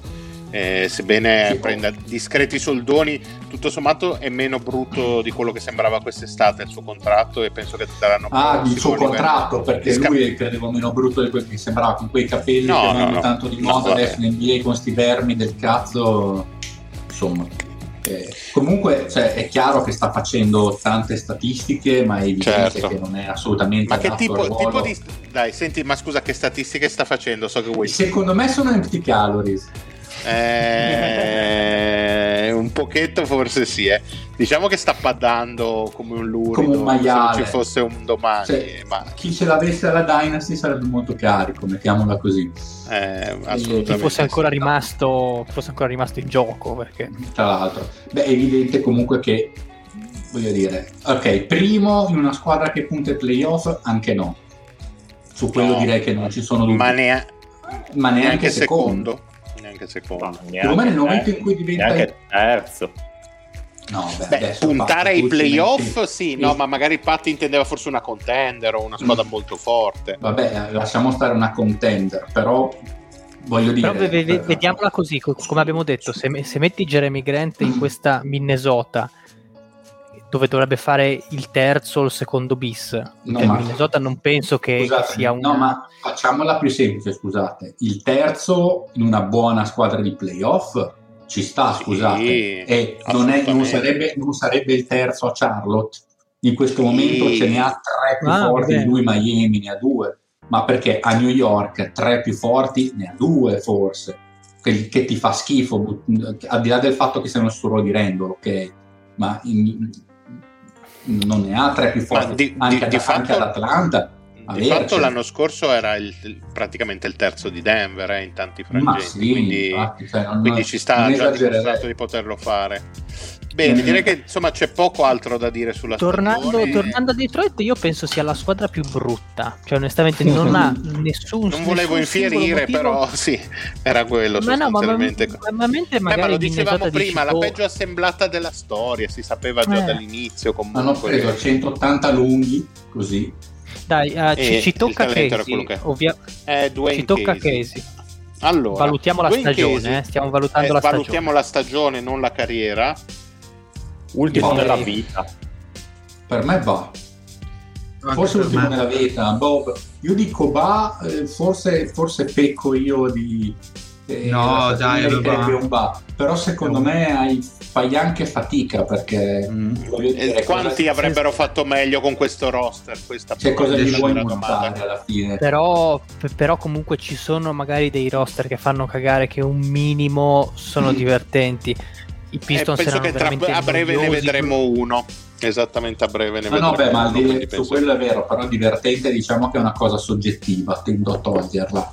Possiamo parlare forse di, poi di, di efficacia di gioco e lì, sì cioè, bravo no, però... io, per, io, io, per, divertente intendo proprio non che ti segnano 150 Beh, comunque, punti giocano però una squadra che mette una delle squadra... basi mette delle eh, basi esatto, che magari quello. per gli anni prossimi ha un sistema di gioco consolidato. No, che, che perdonatemi, io vedo il roster. Ma io le basi non le ho viste. E infatti, ma no, infatti, no, ma siamo d'accordo. Stavamo dicendo quello. Ah, okay. Appunto per quello secondo me è da tirare no, giù che, ultimo nella no, vita. No, è che mi spiego, è che secondo me l'ultimo nella vita è uno che non solo aveva un roster di merda e ha fatto di merda, perché come dire uno aveva un roster buono e ha fatto discretamente bene, grazie. Cioè per me uno che dici Miti aveva una squadra che non era fenomenale, ma era decente e veramente non l'ha fatta ah, ingranare. Eh, cioè, qui, qui discorso... ti dovevi fare ingranare. Io ti faccio il discorso inverso che farei per Clifford, cioè un allenatore che fondamentalmente Clifford non mi piaceva tanto, ma che secondo me ha fatto meglio delle, di quello che mi aspettavo da lui e quindi l'avrei collocato un po' più in su. Dwayne è un allenatore che mi piaceva, ha fatto bene a Toronto, eccetera, eccetera, e quest'anno mi ha deluso tantissimo, per quello gli darei proprio l'ultima. Se, secondo me c'era un, un desiderio abbastanza generalizzato di, di, mandare abbastanza in vacca la, la stagione, sbaglierò. Però, una volta che, che ha ceduto Derrick Rose, che è rimasto a tenere in or- il minimo, un ordine Derrick Rose, tra l'altro, rendetevi conto di cosa stiamo parlando. Cioè, chi è che metteva la squadra in campo? Che, chi, chi, c'è che, che, li tiene in campo in questo momento? Io no, faccio fatica a vedere il roster e dire minchia. Cioè, per me questo qui è un roster che è ultimo nella Lega, che è penultimo della Lega. Minchia, è andato meglio di quello che pensavo a momenti. Cioè, se guardi il roster di Houston è meglio quello di Houston. Io sono d'accordo abbastanza col Fede, per questo tenderei a non metterlo ultimo nella vita, ma sì, sì, niente più di Ba, eh? cioè, assolutamente no, no, assolutamente. Per, però Quindi secondo me il roster è desolante, veramente desolante. Quindi aggiudichiamo Invece... il Ba, dai. Sì, direi di sì. Invece, discorso totalmente, totalmente diverso. Per la prossima squadra ci trasferiamo a ovest eh, con 21 vinte e 41 perse abbiamo gli Oklahoma City Thunder. Loro... Non diamo per morti questi Oklahoma no, Mai, mai. I, i City Thunder mai. Non, si danno, non si danno mai per morti. Allora, i nostri amatissimi City Thunder. Ah no, non era quello. Allora, 25 vittorie di redazione che con il nostro amatissimo, come no, nuovo conio passano a 22. Sono a 21. Anche... Eh, quindi ne hanno fatto... Eh, ma sono a 21 ora? 21... Non sono 21 no, no, ora. Ne... Ok, ok. Eh, Penso che il, il massimo il discor- finiranno a 25, ecco, diciamo una roba del genere. Sì, no, infatti, mentre aspettate che prendo il dato di, eh, del, dei nostri amati ascoltatori, anche loro sui 25,5, quindi declassati a 21. il discorso è che Oklahoma City è partita bene, perché comunque giochicchiavano, erano anche interessanti da vedere, hanno fatto delle partite in cui hanno tirato fuori discreti upset, perché comunque Shai e Orford avevano... Troppo erano forti utili, per perderne, sì sì. Ma um, questo non lo so, però si potrebbe ritornare al famoso discorso di prima che facciamo con Chesi, che magari erano semplicemente messi bene in campo e tutti Era erano messi nelle condizioni sì. di poter fare. Eh, esatto, che io poi non, non, non, ho approfondito il discorso perché sapevo saremmo arrivati qua, però è quello, è quello, il punto. Il Daigenhaut, o come cavolo si chiama, che oltre a essere un uomo molto brutto, come si vede in questa foto, in questa iconcina qua, mi, mi sembra che finché gli obiettivi dall'alto Ma... erano, boh, proviamo, vediamo questo roster come va, mi sembra che ha proposto delle cose, delle cose, buone. Poi quando ha detto il palazzo deve crollare e hanno fatto le cose è per crollato. bene, 14 15 di no, fila. Stanno, insomma, stanno tankando in maniera... Gli, gli, hanno tolto tutti dalla squadra quel poveretto di, sì, di sì, Diagnol, sì. come cazzo si chiama. Allora, loro um, hanno comunque delle basi per il futuro perché comunque secondo me, a differenza di Detroit, hanno molto più talento possibile anche uh, tra i giovani, al di là di Sga che... Uh, se um, Grant eh, lo vedevamo comunque lontano e comunque mai più di un terzo in una squadra forte, Sga ha il potenziale per essere una, super, una superstar di livello assoluto. E un secondo se... di altissimo livello. Sì, un secondo di... Sì, anche, non, so anche dire se da titolo, non so dire se da titolo. E adesso... Ah, primo, poi... Prima scelta sono d'accordo no, eh, secondo sì. Abbastanza. E allora... il play-in tranquillamente, c'è anche Dort, sì. non gioca più, o non solo Sga. Cioè... Che bibbia Dort! Mm, vabbè, ma visto che parliamo... ha detto, vabbè stai lì. Fede, visto che parliamo dei giovani di prospettiva che hanno, vuoi fare un'elegia di 15 minuti su Pokuseschi e le sue doti da cecchino infallibile? Madonna, quanto è un mito il Pokuseschi! Ragazzi, io, io ammetto di guardare alle ispezioni Oklahoma più di quello che dovrei ammettere per quel cazzo di pezzo, non so, di pogo stick che c'è là in mezzo al campo, che non ha ancora un'idea del gioco. È una cosa diciamo, meravigliosa. Deve sistemare un po' tutto, tutto da, dal tiro, che insomma, soprattutto la prima parte di stagione, veramente no, non gli avevano spiegato le cioè, regole e lui diceva sì sì, fa, diceva, sì io tiro io, io tiro boh, c'è bisogno anche un po' di atteggiamento in NBA sembra un po' molle. Sì parziali bocelliane cioè come, come percentuali una roba meravigliosa è stato eh, tu ora al 33% dal campo. Ma come fai a non amarlo? ma veramente ma, ma è... guardi che ha giocato 30 minuti 2 su 11 dal campo, 1 su 7 da 3, 3 rimbalzi, una stoppata. Ma questo è un dio, ragazzi. Ci sono un... forti vibes alla Bargnani per me, per questo giocatore. Eh, uh, durissime. Sai che non sono d'accordo? Eh? Non sono d'accordo perché o questo qui o in Cina tra due anni cheat oppure diventa un buon giocatore. Ci sta, ci sta anche la tua Ma visione. Se dovessimo scommettere quei 300 euro, io saprei dove puntarli. Eh, sto giro mi devo accodare. No, io non ho detto niente. Io, io voglio credere in lui, cavolo. No, beh, è un'offesa chiaramente per Pokusceschi, perché essere paragonato a Bargnani, cioè Bargnani è uno e Trino nelle tre bocche di, di Lucifero in fondo alla Divina Commedia, cioè è un merda incredibile. Diciamo l'86 ti fa una domanda abbastanza ficcante, nel senso che è un'offesa per Bargnani o per Pokuseschi? Eh, l'avevo appena risposto. no. che Bibbia. No, eh, se, secondo me... No, no, hai ragione, che non avevo evidenziato non avevo iniziato il commento. No, e, a parte gli scherzi, secondo me, al di là del fatto che in questo momento non hanno idea del gioco e pesa meno della mia palla sinistra, fa cose che... Sì, sì, sì, la mia palla tra l'altro si è bella gonfiata, la mia palla, de- la mia palla sinistra, non avete visto la destra. E fa alcune cose che Bargnani non faceva neanche al quarto in NBA, che, o meglio, che vedi che in teoria le può fare, ha una facilità di rilascio una naturalezza di rilascio che Bargnani non, non, aveva così. Lui sapeva solo tirare, ma secondo me la fa partire con più naturalezza. Mette palla per terra molto più naturalmente di Bargnani. Poi adesso non ha un'idea di che cosa farci, però lo vedete palleggiare e dite questo qui ha la testa da persona che sa mettere palla a terra e potrebbe imparare a gestire la cosa sul campo NBA. Bargnani l'unica cosa che faceva dal palleggio era finta da tre, vedo che ho mezzo metro di, di, spazio per attaccare, due palleggi era ferro ed era finito l'attacco dal palleggio da Bargnani. Questo è uno che secondo me in teoria ti può, ti può fare un pick and roll dal palleggio, in teoria. Magari non lo saprà mai fare o, o, o dal pick and roll attaccherà ai Guangdong Tigers o come cazzo si chiamano tra due anni.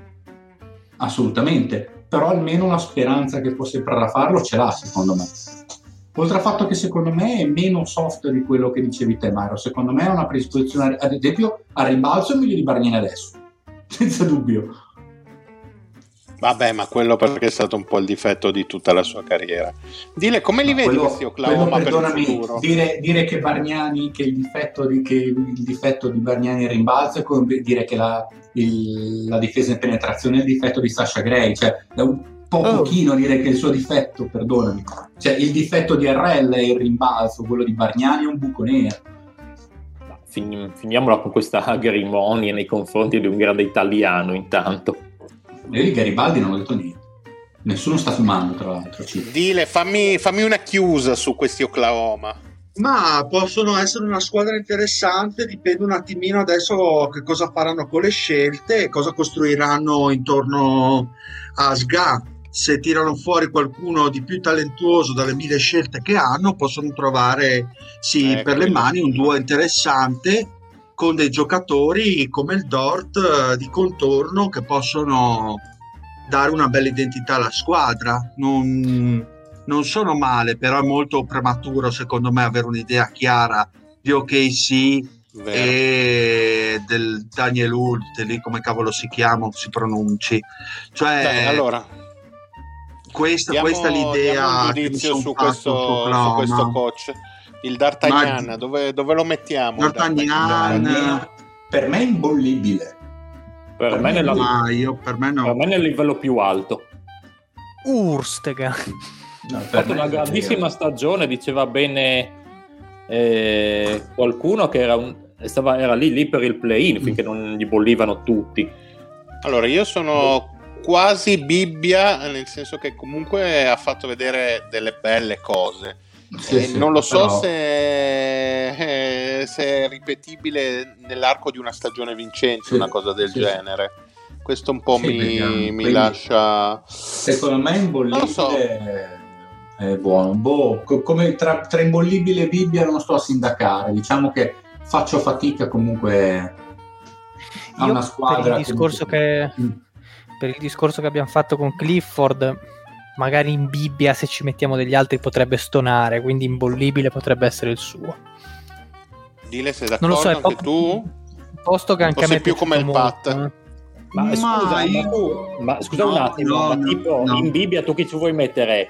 Popovic che ha fatto decisamente peggio di Daino se vai a vedere le, le due squadre a confronto la stagione che hanno fatto questo Daino alla fine eh, se gli non lasciavano i giocatori che arrivava prima questo altro, altro che 21 vittorie arrivava io non ho mai parlato di io, io non ho mai parlato di Popovic eh. io, cioè Popovic per me non è da, non è da Bibbia ma... per me da Bibbia poi magari lo vedremo al, sono al D'Artagnan, sono... Al D'Artagnan, al D'Artagnan scusate gli hanno tolto giocatori prescindibili. No? Tutta la squadra gli hanno tolto, non c'è più Orford, non c'è, non c'è SGA. C'è, cioè, scusa, stava andando ah, vabbè, bene. Boh, ma il Corriere SGA è bellissimo. ma, ma secondo e me. Anche su... GLS non lo vedo benissimo. Eh. Avrà, secondo me, sul lungo termine, Oklahoma non avrebbe mai raggiunto risultati così positivi quindi per me la stagione di Oklahoma sarebbe rimasta la stessa, bene o male. Che poi Sga fosse, sia un talento da tenere sott'occhio e che possa domani essere punto di un sono, totalmente d'accordo. Ma che questo allenatore abbia portato chissà quale meriti a questa squadra, boh, io, io sinceramente non li vedo. Però oh, eh, sono... Scusate, io lo chiederei a, qual- a, qualcun altro un parere, vorrei sapere cosa ne pensa lui. Porco! Eh, sarebbe una bestemmia. Eh, niente, bestemmia, scusate. Io... Eh, bestemmia, va bene. Quindi secondo lui credo sia un, un, porcoglio che giocatore, secondo me. Uh, va bene Bibbia quindi? Salomonica Bibbia? Boh, non, non voglio... Chiamalo Bibbia, mi andrebbe, bene, mi andrebbe bene anche imbollibile, ma non, non sindaco mi può andare bene Bibbia. Cioè, ci sono gli argomenti, quindi mi può andare bene se siete... Abbiamo la prima Bibbia e, e clamorosamente è di una squadra passa di vittorie, ma mh, mm, assolutamente ma no, no, lo capisco, lo, lo capisco benissimo. Perché non lo capisco benissimo. Ah, perché noi, noi, noi, vogliamo creare così discussione, ci vogliamo far parlare di noi. Esatto. Che eh, quando no, vabbè, hanno, hanno, sua se non vince tanto, scusa. Hanno messo, il D'Artagnan, hanno messo il D'Artagnan in Bibbia, maledetti, non capiscono nulla. Avanti popolo. Quindi allora, andiamo... Intanto... Sì, un gran, grande un grande ringraziamento a Streamer che di nuovo mi ha, mi ha, bollito, quindi grazie. Così ripaghi il fatto che siamo abbonati pro, eh? così si fa. Grazie StreamYard. Con lo stesso reddito che sì, esatto. Il plus era buttarmi fuori. Uh, ci trasferiamo di nuovo a est, stesso record, 21 vinte, 41 perse, è la squadra un po' che ha dato il là eh, a questo podcast, ricordiamo infatti tutti la puntata monotematica che Leddy dedicò alla storia dei Cleveland Cavaliers, un po' scende la lacrimuccia a, a ricordarlo, però ecco, che cosa dicevamo in prestagione Lore dei Cavaliers? avevamo una media di 25,5 vittorie che convertite diventano 22,3 mentre eh, a livello di ascoltatori avevamo un 24,3 quindi poco meno delle nostre previsioni ragazzi Cleveland che cosa, che cosa mi dite?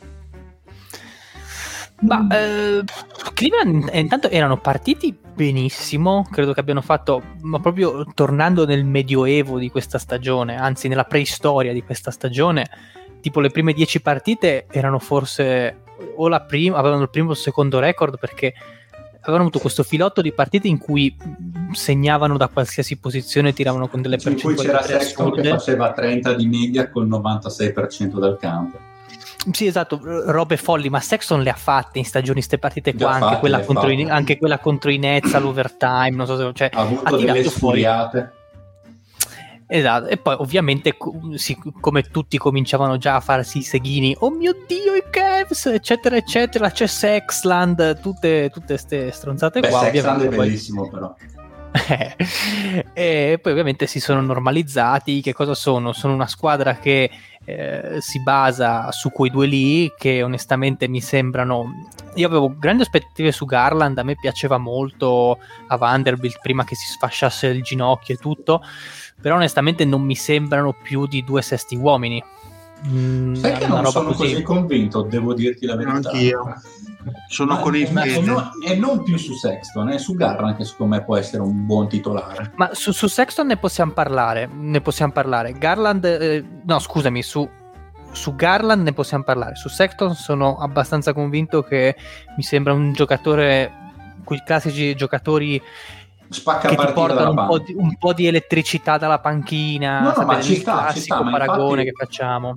No, no, ci sta, ci sta, ma infatti su, su Sexton, anche, che con grande volume oggettivamente fa, fa bene, però non, non, fa quel bene che ti, si trasla in grandi vittorie. Secondo me Garland è quello dei due che è cresciuto di più in realtà.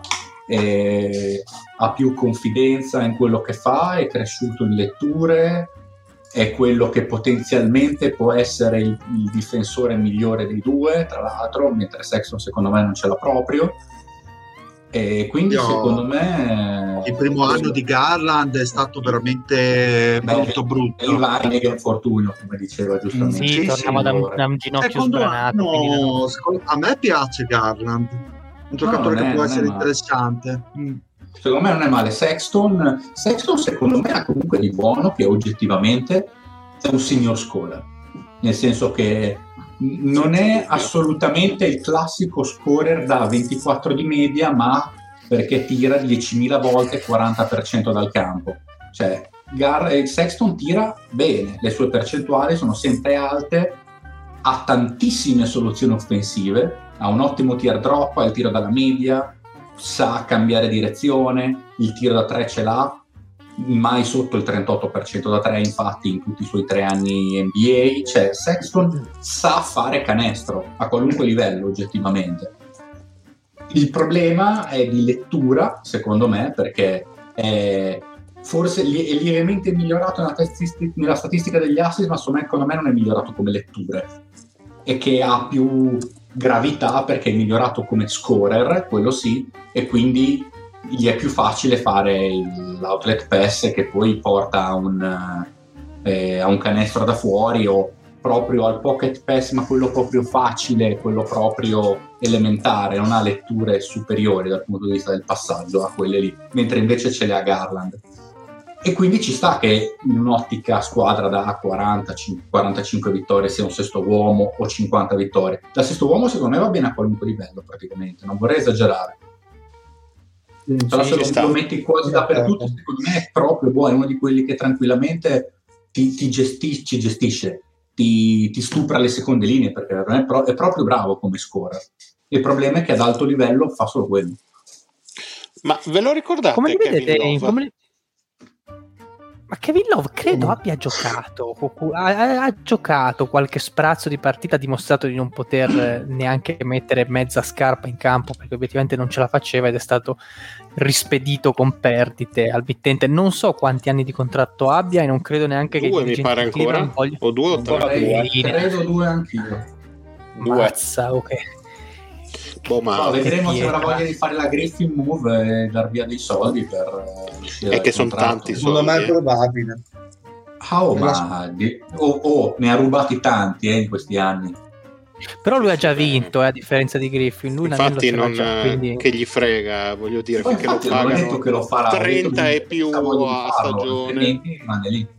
No, è vero, comunque, il fatto che comunque discorso... abbia l'anello peserà tantissimo, secondo me, sulla sua scelta. Però, per, però, a un certo punto uno si rompe anche il cazzo, eh. Di non far niente per 30 milioni l'anno?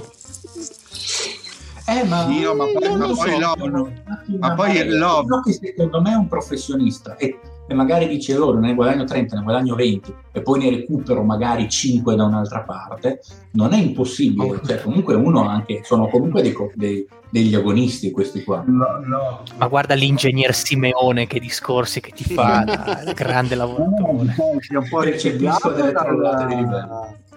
Scusa Dile, non ti abbiamo sentito? Puoi ripetere? Ma no, poi sì, poi è il momento in cui va sott'acqua lì. Vabbè, comunque penso che intendesse che intende ma Love, Love si è un ecco. po' ripigliato dal malessere mentale o eh, non mi pare non mi pare mm. mi pare sia molto sotto cioè, c'era un video che girava no no dalla giorno. depressione sì e col, boh sì non so ma c'era un video che girava l'altro giorno che insomma faceva sì, cose si un è scusato poi per quel video però un po' frustrato. Beh, ma era un video frustrato perché l'avevano sbattuto fuori dal campo a spallate da dietro. Era molto incazzato tutto lì. Secondo me si è fatto un po' un caso per niente su quel video lì.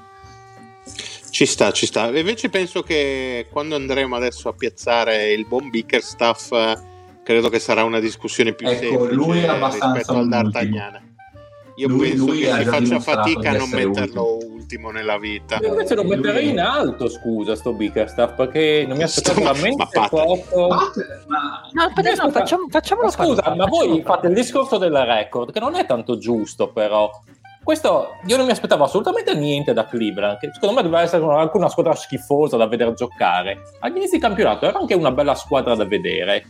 Sexton e Garland sono cresciuti, quindi sì. almeno i giovani cioè, per merito loro però Beh, non, non è sempre per merito loro, Fede, dai, non è sempre per merito loro. C'è anche un non ho detto che... dietro, non, dai. Ma quando è che è diventato che... Sgarbi d'improvviso il Pat? Sì, è, è, l'atmosfera del, del, della piattaforma io, che lo ha. Ma infatti non ho detto che è sempre per merito loro, ci mancherebbe. Dico che nella fattispecie non credo sia merito di Bickerstaff in questo caso. Io credo che sia cioè, merito Sexton di è un grande, cioè, Sexton è un grandissimo lavoratore. Non lo, non lo metterei è molto nota. Sì, Pippo Baudo non... è un grande professionista.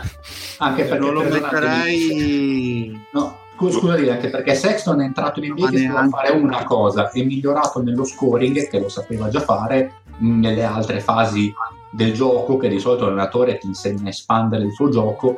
Io non l'ho visto espandere il suo gioco. Fa meglio quello che sapeva già fare, cioè si è allenato e migliorato, secondo me Dile nella mm, bolla. Non me lo ricordo lì che stava a Houston, era, era, era eh, esatto. inutile. Esatto. Cosa volevi dirci, Dile? Su Ma, sono parzialmente d'accordo con il discorso di Pat, nel senso che non lo metterei proprio nella vita perché non è a livello di Sounders. Però cioè, io lo metterei tra il bar e sopra il par, ecco per me. Sì, ma delle due, se volete, se volete io abbasso il Sanders e mi create un livello 1 un, che non sa neanche perché è stato coach nella sua vita. Se volete. Il Sanders, il Sanders secondo me è abbastanza no, in quel serve. range lì. Ci accordiamo per un ba. Ragazzi cioè, il Bickerstaff è quello che non sai a chi dare la panchina boh per sei mesi diamo la Bickerstaff cioè è, è un coco pro dell'NBA intendiamoci. Ci sta ci sta. Ci accordiamo per, me, per un ba. per me va bene va bene va Cosa Pat? dite? Ma a me no, però insomma, va bene, voi. va benissimo. No, ci già fatto sopra, salire di uno. Sopra, sopra Alba scatena la guerra civile. No, ci sono son d'accordo col Fede. A ricordarlo no, fa, bene, fe, allora, allora Fede, eh, Lorenzo, dai, non falla arrabbiare il Federico. Eh, metti Ba per favore eh, e la finiamo qua. E... Bartolucci? No, è giusto, è giusto, è giusto dai. Ah. E io direi quasi di fermarci qui con la, con la questione allenatori. Sì, sì, sì. Siamo andati un po' lunghi, poi riprenderemo settimana prossima da una squadra molto Abbiamo forte della California. E... Di chi parliamo della prossima settimana? Facciamo un po' di preview. No, no, lascia stare. Settimana prossima Niente si spoiler. parla di squadroni incredibili. E invece, invece so che adesso. Quindi, la, quindi, il basket è finito, andate in pace. Sì, no, bas- direi che abbiamo parlato ah, ah. un'ora e 19 sì. di troppo di basket e, e, so che finalmente arriva la parte che interessa un po' tutti, quella degli, degli off topic in cui eh, la palla a spicchi non viene neanche presa in considerazione. Quindi il mattatore da questo momento diventa, guarda un po', eh, l'uomo dei gelatelli. Pat, raccontaci cosa stiamo andando a fare, se hai voglia. Cazzo, io volevo fare Sacramento, ma vabbè. No, siamo un po' lunghi coi tempi. E allora? Ah, non eri pronto? Problemi tecnici, non eri pronto? Ah, ok, l'uomo di gelatello. Vediamo, se, vediamo se accetta il fede. Comunque andremo, abbiamo fatto una... un sondaggio. molto bello, molto molto bello, molto molto bello. E... prima di bollirsi mi fa molto ridere. Abbiamo fatto un sondaggio tra gli ascoltatori sui 10-15 film, insomma, a seconda assolutamente da vedere prima di bollirsi. Ognuno ci ha mandato i suoi, i suoi preferiti. Abbiamo fatto una, insomma, una lista e abbiamo messo i, i 16 film più vai in mona. Nominati, più, diciamo. Eh, nominati. più vai in mona? E, e, da questi poi abbiamo deciso di fare un uno contro uno a votazione tra di noi, tra chi ci sta seguendo su Twitch che potrà votare gli scontri diretti. E fino ad arrivare insomma al, al, al film da vedere assolutamente sono grandi prima di bollirsi. Prima di bollirsi sì.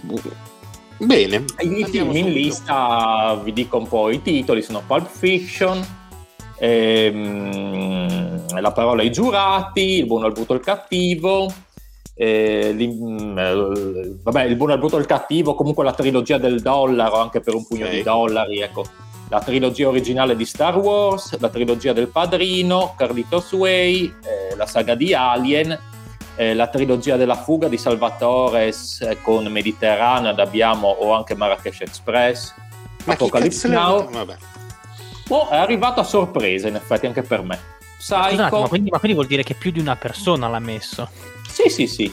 Blade Runner, Seven, eh, quei bravi ragazzi, La città incantata, eh, Le ali della libertà e Fight Club.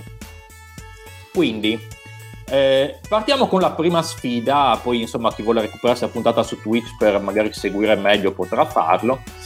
La prima sfida è Pulp Fiction contro eh, la parola ai giurati di Sidney Lumet, che non so se qualcuno ha visto. Io, Io diciamo che non ho molti dubbi, tra l'altro. Molti anni sì. fa, anche voi, ok. Sì, Ma la domanda è, vorrei sapere quante persone hanno messo la parola ai eh, cioè, per arrivare comunque in, in, no, no, in top non ho più le stats, non ho più le stats, ho fatto quel il coso, ma non ho più il, il numero di voti ah, esatto. Va bene, ma non ti ricordi qualcuno che l'ha citato? Così almeno no, no non ricordo di preciso. Quindi c'è anche la, la possibilità che tu te li sia inventati. No, ma invece un'altra domanda, questi qua sono stati accoppiamenti dovuti a test di serie o un sorteggio, gusto personale, cioè come le create? Test di serie, test di serie secondo dei voti degli ascoltatori.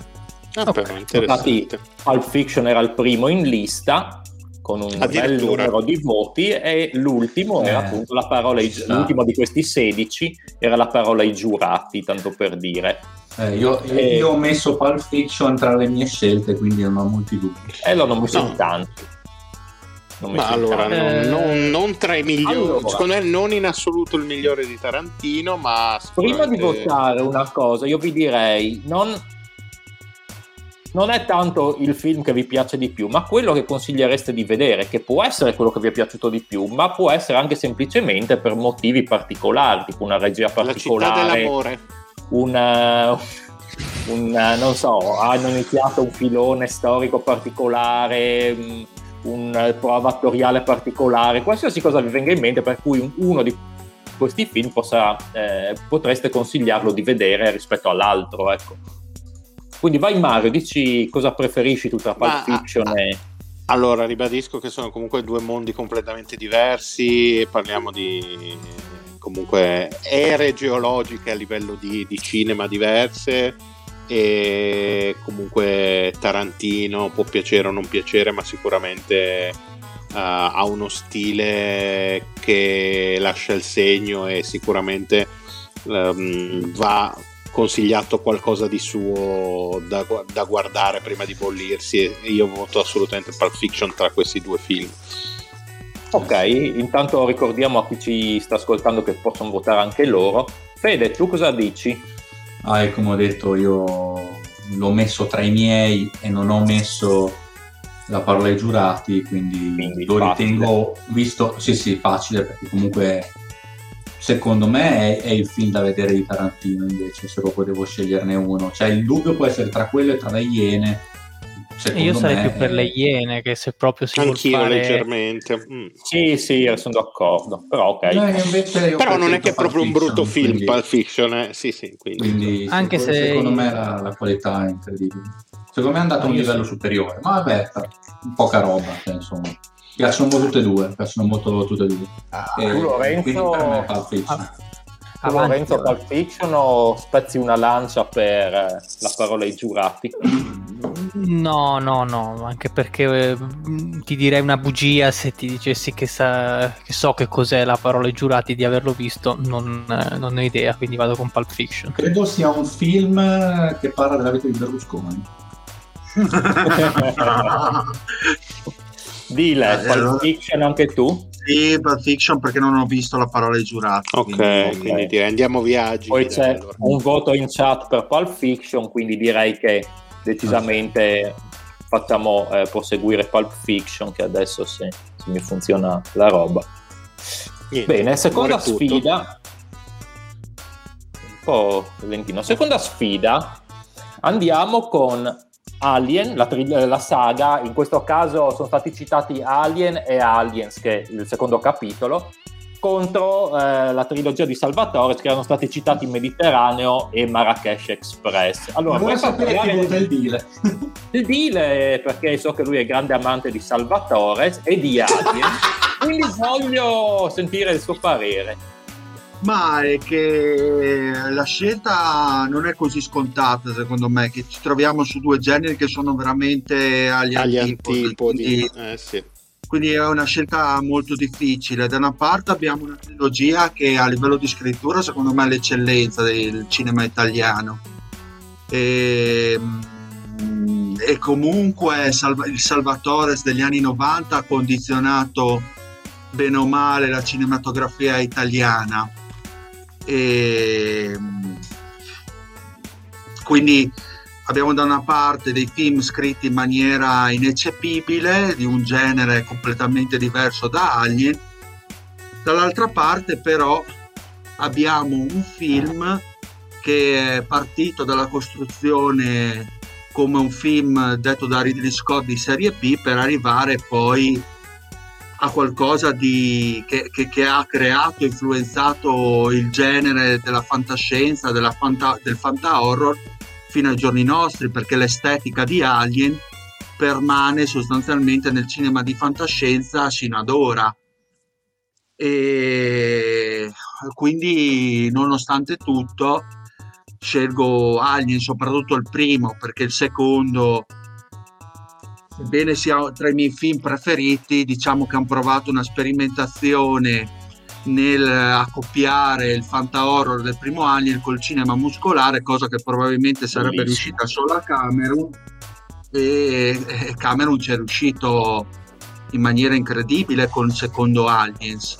Però il primo Alien come atmosfera, come estetica, come anche lì, l'aver creato un personaggio iconico come lo xenomorfo coadiuvato veramente dall'arte di Giger direi che va avanti agilmente le mie preferenze senza nulla togliere alla trilogia di Salvatore che rimangono secondo me dei film da vedere soprattutto se qualcuno si vuole ehm, diciamo vuole approfondire il cinema italiano secondo me sono un, uh, un punto d'entrata molto semplice insomma molto godibile ecco Bene. Beh, ma poi eh... banalmente Aliens anche è stato un po' il primo film uh, che ha lanciato uh, un'icona femminile come protagonista assoluta. Sì. E anche quello della donna cazzuta poi ripreso sì. eh, da tante altre cose è uno stilema che diciamo così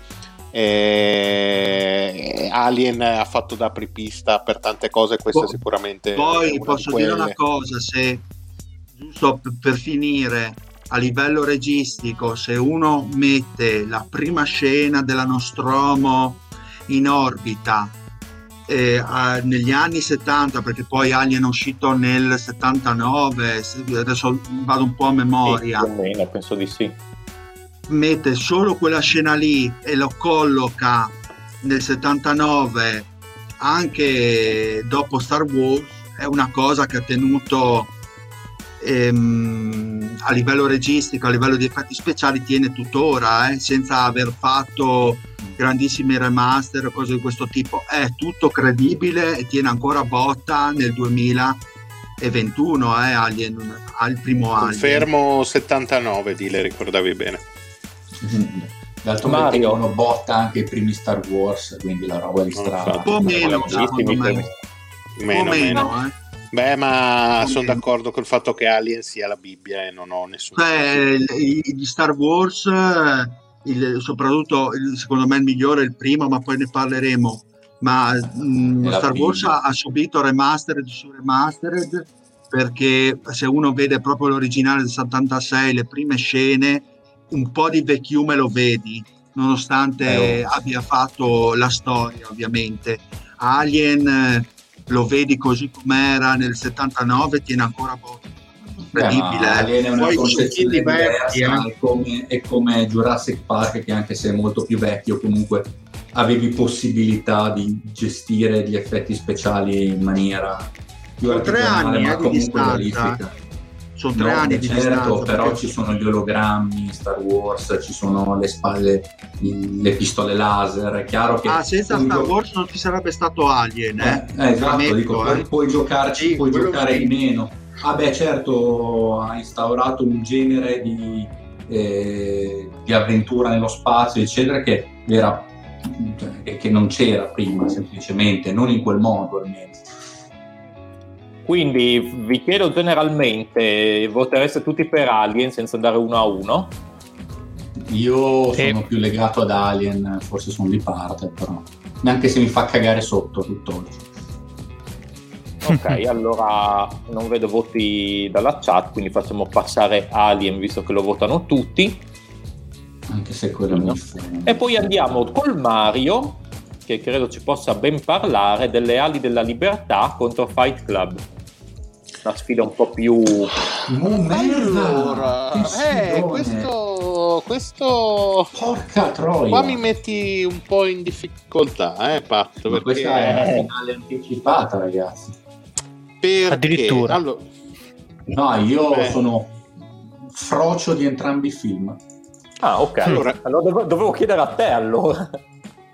Ah, io ci, dovrei pensare, ci dovrei pensare parecchio. Uh, non lo so. Um, io ho il concetto che forse eh, Fight Club. No, no, non è così banale Fight Club tutta la vita. Abbiamo insomma, già un cioè... voto per Fight Club comunque. Ah, eh, ma allora, io stavo si, per si dire potrebbe che dire Fight questo, Club, che... per quanto bello sia, secondo me un filo, un filo, un filo nella concezione generale sopravvalutato. Per quanto cioè, sia è diventato un fenomeno di costume lievemente esatto. superiore alla ottima qualità del film. E non lo so, sarà il fatto che però me l'hanno ficcato anche in un esame universitario, il libro, a forza e, e averlo imposto così non, uh, non, lo so. Uh, Le ali della libertà, per quanto sia un po' forse un film che oggi non guarderei perché proprio tenderebbe ad annoiarmi, forse, ma per come sono diventato io nel corso degli anni. Una persona e... di merda. Esatto. Lo preferirei per il fatto appunto invece non è paraculo come dice, dicono in chat. Eh. No, secondo, film... se... secondo me paraculi. Cioè, par- sarebbe paraculo fatto oggi una roba del genere. Sono esatto. Al sì. tempo non era, nel contesto in cui è stato creato, non era sì. paraculo, c'era un'altra sensibilità. Ma Fight Club è abbastanza un film paraculo, eh. Possiamo definire questo scontro ordine contro caos? Cioè, le pulitissimo, ordinato, recitato benissimo, con anche una storia comunque lineare, abbastanza comunque intrigante, anche l'evoluzione di questo personaggio all'interno della prigione, eccetera.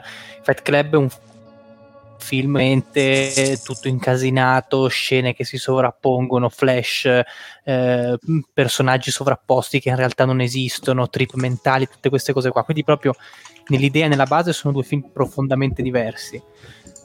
Onestamente se dovessi sceglierne uno rispetto ad un altro, per come sono fatto io preferisco forse di più Le ali della libertà proprio per questa idea di ordine e di linearità e di tendenza, ovviamente non stiamo parlando di perfezione, però comunque tendenza al perfetto, al cercare di essere il più quadrati possibili.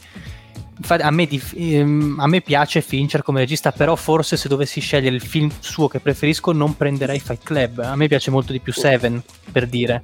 Sì, un film del genere. Mario, anche tu sì, avevi detto le ali della libertà, scusa. Eh, sì, ma solo per questa leggera sopravvalutazione che trovo su Fight okay. Club come fenomeno di massa più io, che altro. Io a, fa- a, fatica perché io sono.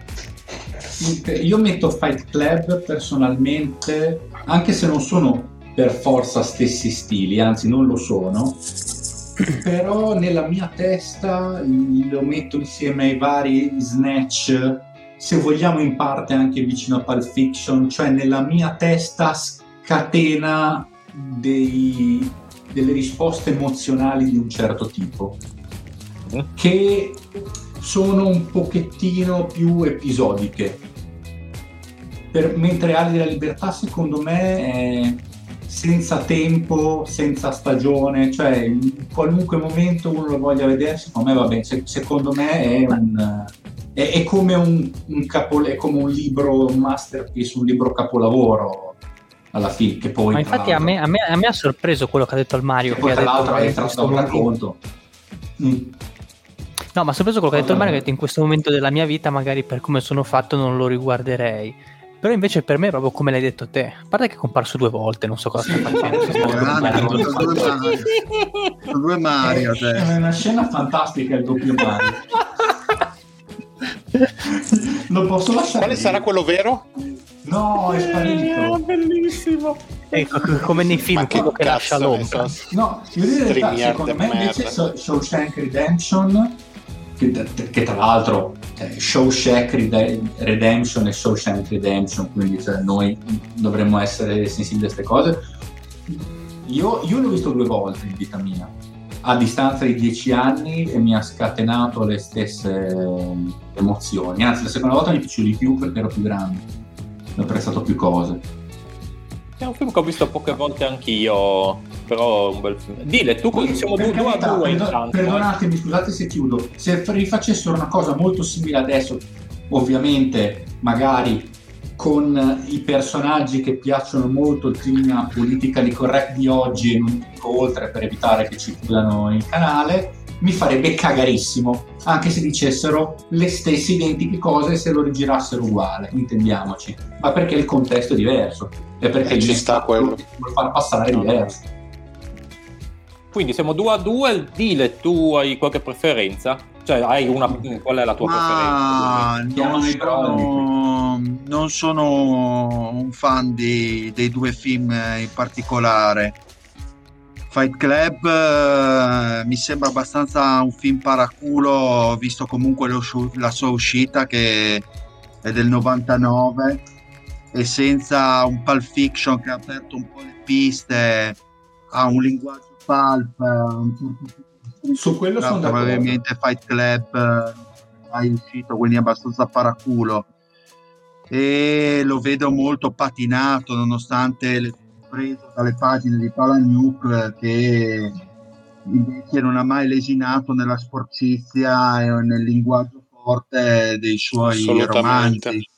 Invece, secondo me, Fincher nel film usa un linguaggio abbastanza patinato. Se tu vedi Fight Club è tutto molto plasticoso, cosa che in Seven per dire non, non avviene, invece sporco, brutto, proprio a parte il tema, ma come è sviluppato il film è molto sì, il mood dell'ambientazione club. Mm. Quindi ten- sarei tentato di metterlo in secondo piano confronto alle ali della libertà, se le ali della libertà non è propriamente un film eh, che mi fa impazzire. Quindi do il mio punto alle ali della libertà, ma non so. Ok, 3 a 2 io direi sì, sono un po' come il Dile, nel senso mi piacciono, non sono film che consiglierei da vedere. E credo però se andiamo a fare un discorso tra due film tratti da libri, forse Le ali della libertà rispetta di più il carattere del libro rispetto alla appunto, tu hai letto il libro quindi? Sì avevo letto. E mi è molto difficile perché a me Fight Club piace, mi diverte vederlo, ho visto molte più volte che Le ali della libertà, tanto per dire, ma perché è un film che è facile da vedere. Idem, sì, ma è una questione, voglio dire, ho visto un 902 volte Amici miei allora, che peraltro Però... è, più, è più profondo di Fight Club nonostante tutto. Andrei sulle ali della libertà anch'io, così non si crea neanche il 3 a 3 che poi non sappiamo risolvere. Bravo, così mi piace. Pratico. No, più... no, a dire il vero non saprei quale votare.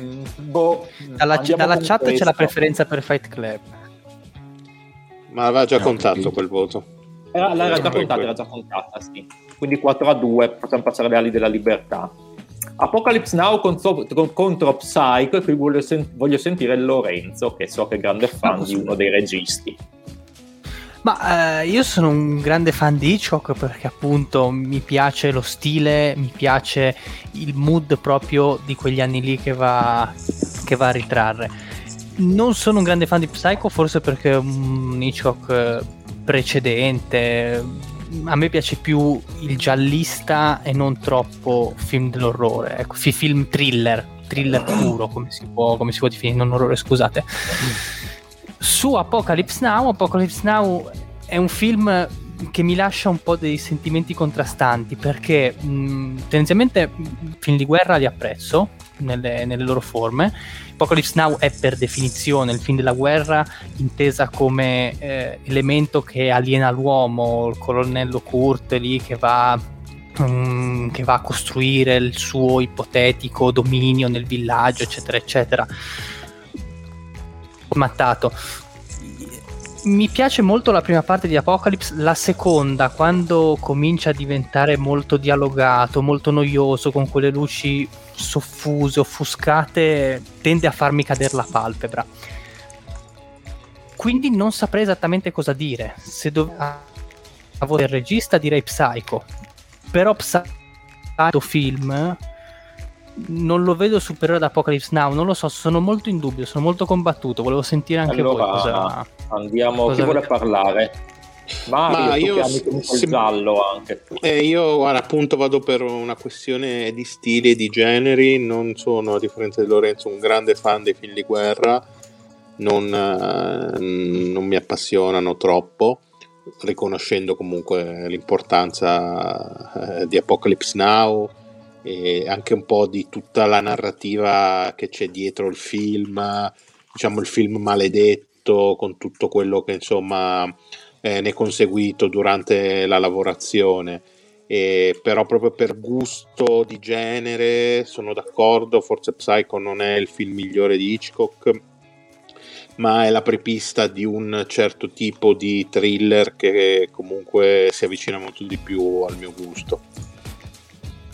Ok, 1-0 per Psycho, quindi mi sembra di capire. Dile, tu che ami Apocalypse Now. Eh, in realtà è complessa la, la, la situazione perché mh, mm, allora da una parte abbiamo Psycho che è un film cult di un regista che a me non ha mai fatto impazzire però ammetto bisogna essere oggettivi quindi vedere la sua importanza nella storia del cinema e passa, e passa sicuramente dalle mani di Hitchcock e anche dalle, dalla, dalla grana di pellicola di Psycho perché comunque certe scene come quella della doccia l'hanno vista tutti, eh, reinterpretata in milioni e milioni di film e ha avuto un'impronta storica impressionante. Dall'altra parte abbiamo Apocalypse Now che è un film di guerra che è una mosca bianca, secondo me a me fa cagare i film di guerra, però Apocalypse Now, essendo comunque preso da Cuore di Tenebra, di Tenebra che poi alla fine è stato impastato da Coppola, secondo me rimane comunque il miglior film di Coppola, Apocalypse Now, ha una scrittura secondo me incredibile perché i dialoghi, i personaggi sono, penso, i migliori di sempre di un film di guerra, c'è poco da fare, dal protagonista al colonnello Curto, al, al, al, al, sergente, come si chiama quello della, della tavola da cioè, Dile non che non ti abbiamo sentito. Io non no, ho sentito le ultime ah, okay. parole.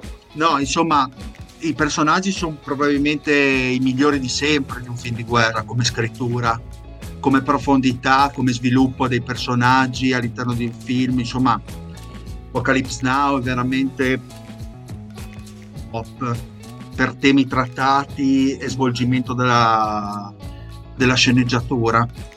Però vado un po' controcorrente incredibilmente ai miei gusti personali e voto Psycho.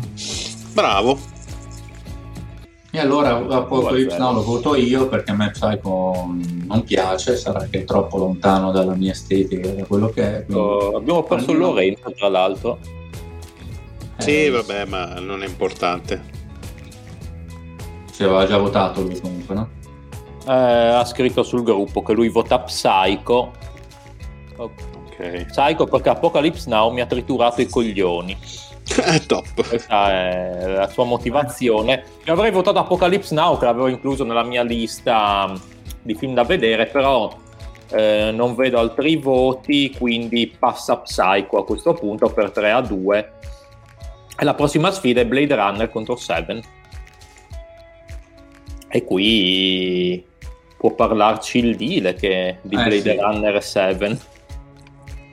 Allora, da una parte abbiamo Seven che è il thriller che poi è dato via a tutto il thriller contemporaneo. Se poi magari Mario può correggermi se sbaglio, come estetica, come tipo di costruzione del, del caso, come tipo di tematiche del profiler che segue il serial killer, poi il finale di Seven, pe- penso che sia uno dei migliori finali di sempre della storia del cinema, a mio avviso, cioè di una crudezza, di un, uh, di un pathos uh, fuori dal normale.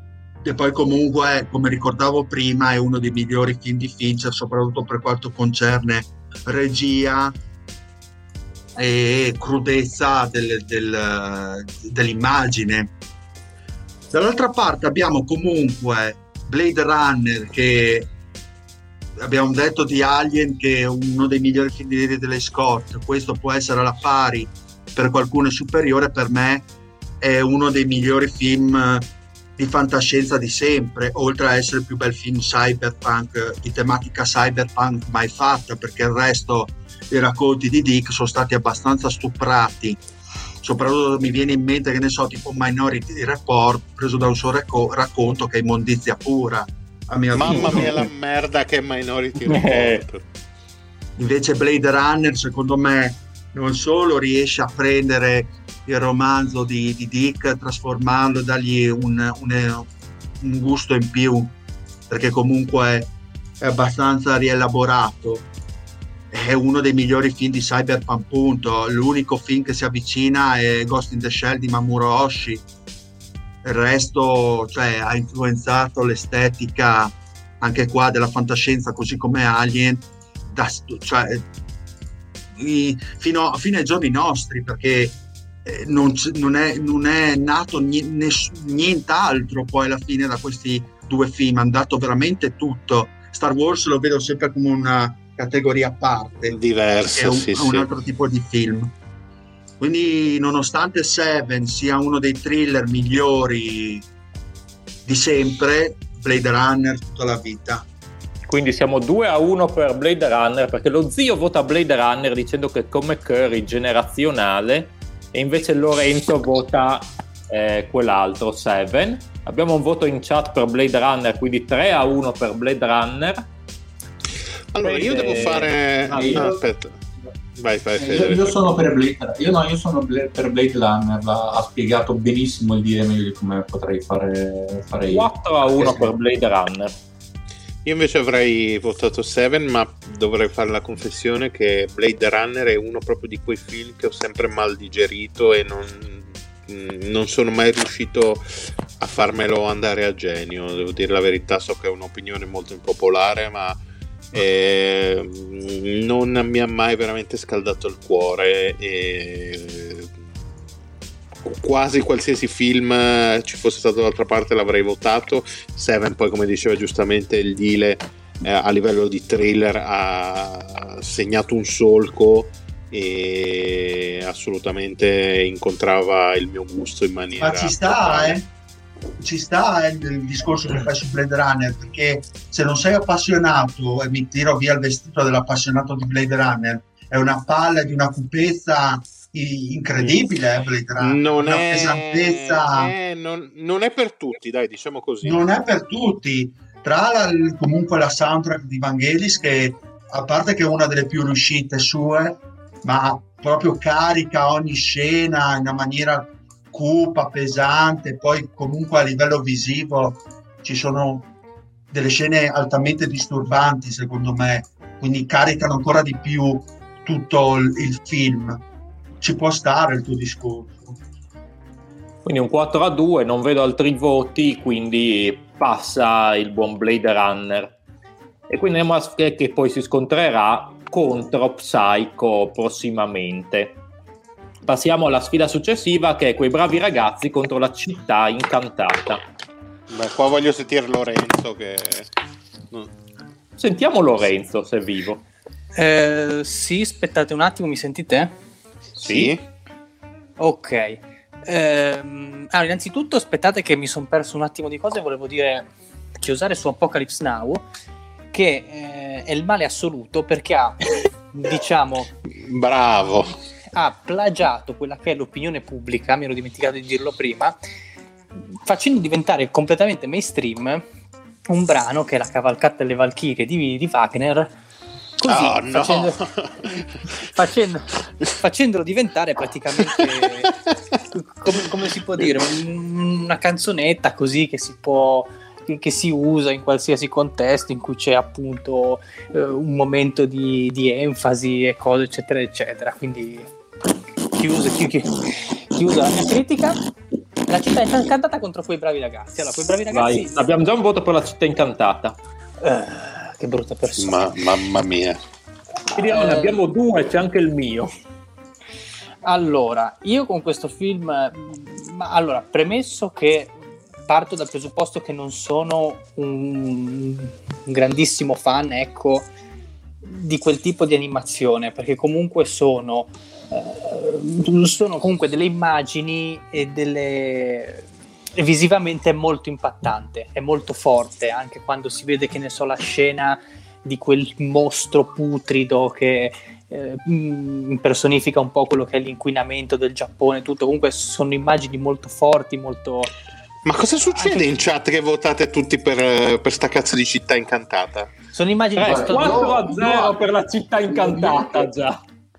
Devo dire che a, a, me piace tantissimo Città Incantata, però porca puttana, raga, The Goodfellas. Ma boh, ma sono tutti uguali, film di Scorsese con sti mafiosi, gli stessi attori che facevano le stesse parti, ma basta. Ma basta questa porcheria di Scorsese. Ma anche ah, perché, scusami, non per essere stronzo, ma, e non è che lo sto criticando, ma perché l'estetica dei film Miyazaki eh. cioè, cambia?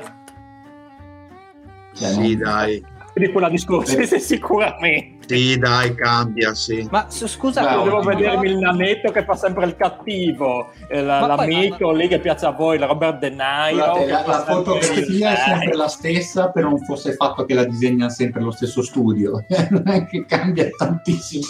Cioè, ma, poi, ma, ma, ma, scusate, ma la città Vabbè, incantata quello... può essere magari bella sono una parte in cui entra nelle terme, c'è tutta la vita delle terme, come vivono, in che condizioni che devono servire questi mostri, eccetera, eccetera. La seconda parte che c'è tutta quella storia e il treno, il drago e quando va nella casa della vecchina è una rottura di maroni senza senso, su dai, diciamolo, poi sarà animato al massimo, la meraviglia, però come dicevo anche in privato, se dal mio punto di vista, il mio gusto personale, se vogliamo prendere un film del Ghibli, Porco Rosso è molto molto meglio. Un bellissimo film Porco Rosso. Beh, quindi quanti voti Lorenzo? A parte che scusatemi, ci sarebbe Nausicaa della Valle del Vento, se vogliamo dire un grande film di Miyazaki comunque. A parte che il più grande film mai, fatto da, da Miyazaki da lungometraggio è Lupin III, il castello di Cagliostro tutta la vita. Ma allora dici, dici, diciamo che il, la città incantata ha, for- ha, avuto la fortuna che vincendo l'Oscar è stata pubblicizzata molto più di tutti gli altri in Europa e soprattutto in no, Italia. Ma è un bellissimo film, a me piace tantissimo. Eh, cioè, ma sì, è un bel film, però per esempio a me piange il cuore vedere che non c'è Re Leone in questa, in questa lista, però non ho detto niente.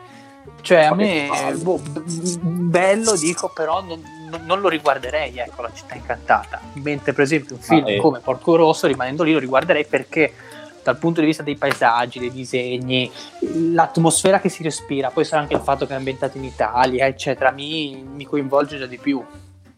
Ma stringendo per chi voti Lorenzo? Ma no, quei bravi ragazzi, tutta la vita. Quei bravi ragazzi l'ho messo, okay, credo, forse al terzo, al terzo o quarto posto mm. della lista, non mi ricordo, perché comunque dal punto di vista del gangster movie, escluso il padrino, che è una cosa a sé stante, secondo me racchiude benissimo quelle che sono tutte le, um, tutte le caratteristiche fondamentali, quindi lui che da bimbetto comincia a frequentare questa vita da gangster, cresce, comincia con le prime furti, le prime ruberie, fino poi ad arrivare a, a rubare camion, eccetera, in un mondo senza Dio praticamente. Tu Fede, anche tu mi sembra di capire che vai su Bravi Ragazzi. Allora, io avrei detto non di molto The Goodfellas perché mi piace tantissimo la città incantata, però davanti a un plebiscito del genere non posso non dare il voto della bandiera senza dubbio a The Goodfellas, visto che suppongo che passa la città incantata perché Quindi non, non posso vedere una strage del 2. genere. 4 a 2, Fedile, Mario. Ah, io sono anche per quei bravi ragazzi, mi sento di premiarlo soprattutto anche per la grande interpretazione di Joe Pesci che gli valse l'Oscar come miglior attore non protagonista. Ma che dio è Joe Pesci? Scusa, de- de- definito, definito, schifosamente dal Pate ingiustamente il piccoletto italiano che fa il piccoletto che fa sempre la stessa parte, dai, uguale Guarda, Joe Pesci uguale quei bravi ragazzi. È persino uguale in JFK, cazzo. No, allora, Joe Pesci l'unica interpretazione di questo livello l'ha avuta in Arma Letale quando faceva eh, Leo, che era il pentito, che è un personaggio che non so perché non ci sia arma letale in questo torneo. Qualcuno me lo deve Perché spiegare. è troppo vecchia per queste cazzate. ma veramente. Comunque, Manni mi dispiace, ma non siamo d'accordo. Che ha definito addirittura il più bel film d'animazione della storia. Mi sembrano parole. Beh, no, calma, calma. No, vabbè, vabbè per quello. C'è Fievel sbarca in America sicuramente davanti. Ma sganciavo e l'avma seguita. Madonna, che strabibbia, che strabibbia. Ma eh, sono due film anche qua completamente diversi per tematiche, per tipo di regia, ma sono mm. collegati secondo me a un film rouge che sono secondo me i primi, i primi film di maniera di entrambi i registi, perché Scorsese aveva dato il meglio prima di The Goodfellas. Questo è un film di maniera di Scorsese, ben girato, perfetto, impeccabile dal punto di vista della forma, ma poi da lì ha dato il via a tanti film con lo stampino, per dire che ne so, tipo un casino, ah, beh, no, casino a, live- a, livello, livello diciamo di, di estetica è molto vicino a Godfellas, per esempio. Così come Miyazaki sono d'accordo col Fede che i miglior film li aveva fatti prima, perché Miyazaki del 2000, eh, scusate, La città incantata è del 2001 e se uno pensa al critico eh, di Lupin, eh, Nausicaa e la Puta, insomma, la eh. aveva già dato praticamente la sua impronta incredibile eh, Miyazaki con quei tre film e poi comunque la città incantata in un certo qual senso porta avanti quelle tematiche che aveva già affrontato eh, Miyazaki in eh, La principessa Mononoke per dire quindi sono collegati a questo fil rouge secondo me hanno tutti e due la pecca che sono due, dei, dei mattoni sulle palle nella seconda parte perché anche Goodfellas come al solito come un po' tutti i film di Scorsese a parte appunto quelli iniziali in che dal punto di vista registico dava un, qualcosa in più poi alla fine sono pallosi come logorroici come me insomma entrambi. Potevano finire sì potevano finire 20 minuti prima che nessuno piangeva. Sì, sì. quindi, quindi, per, pre- quindi per certo. preferenza comunque vado sulla città incantata. Il, diciamo che Miyazaki, bene come tutto il discorso che ho fatto precedentemente ci sta coerentemente, è di maniera la città incantata, ma è quello stile lì, ha quello stile lì Miyazaki, può piacere o non piacere, ma è quello. Posso dire Scorsese, che alza scusami, me... rispondo a una cosa, posso dire che si alza il vento, è l'unico che mi ha annoiato sostanzialmente tutto sì, tra quelli che ho visto. Eh, The Goodfellas per dire, cioè per me Scorsese è Taxi Driver, quello è l'apice di Scorsese dal punto di vista della scrittura e della regia. E eh, Quindi... devo chiedere, qualcuno ce l'ha messo Taxi, cioè ci sarà stato un Taxi io, ma non tanti, non tanti. Io l'ho messo. E Poi bravi ragazzi, sto... Stato scatenato, è stato appena accennato. Okay. Mm, ti ero scatenato una palla. Tutti, quasi bello, tutti ma... hanno, si sono buttati su quei bravi ragazzi. Mm con il mio Beh, grande odio, tra l'altro. Perfetto. Giustamente l'imbollito scorsese con sopravvalutato. E quindi la città incantata si scontrerà contro le ali della libertà poi. Bene, Ma prima c'è il, il padrino contro Carlito Suei. Chi vuol parlare dei nostri amici mafia qua? Uh, l'ultimo dei moiricani. Ma secondo me non, ma, ma, ma, ma non, non, si apre neanche il confronto. Ma secondo male... me si può andare via agili. Eh, ma perché se siamo sullo stesso genere, lo stesso filone, vediamola così, però, cioè, come uno è una cosa, l'altro è un ottimo film, però non è Cioè, nato. come paragonare John Wall a Kerry, cioè, capito? O a Westbrook. Quindi il padrino mi sembra di capire. Ma sì, no, perché con, con, con, che, con, che, dolore, sono d'accordo. Però io l'avevo se... messo tra i miei preferiti, Carlito Suei, il padrino non ce l'avevo messo. Ma sai che onestamente io non me, la, non, me, non me, l'aspettavo nei primi 16, Carlito Suei. No, è la Bibbia, Carlito Una sorpresa, effettivamente. Ma la l'ultima sfida, poi il padrino si scontrerà ah, contro ecco. Alien dopo. Questa Ultima secondo me è durissimissimissima. No, questa secondo è facilissima.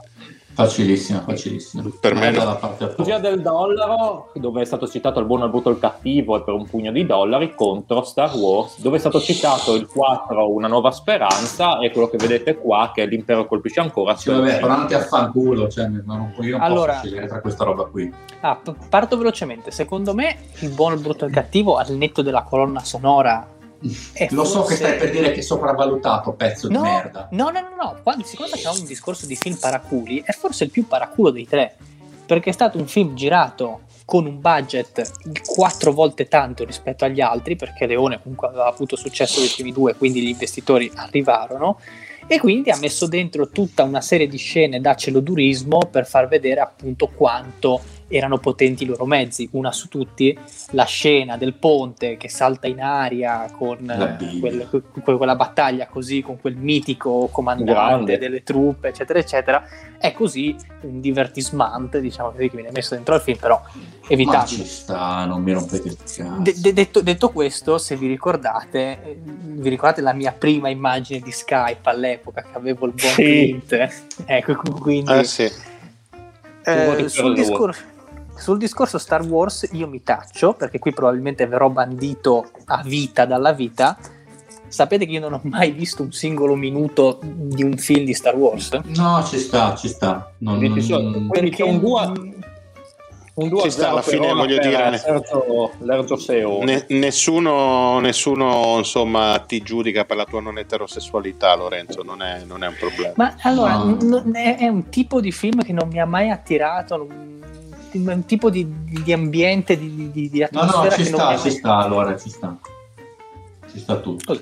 Non, non, è roba da sputi, perché comunque, insomma, avessi detto una cosa molto più per la bocca di tutti, però effettivamente Star Wars, per dire banalmente, a uno non piace un certo tipo di eh, fantasy di quel tipo, non se lo caga, ci sta. Cioè lo guardi tre minuti, vedi i primi tre minuti di com'è l'estetica di quel film, se non è il genere per te lo chiudi e sei a posto per la vita, ci sta.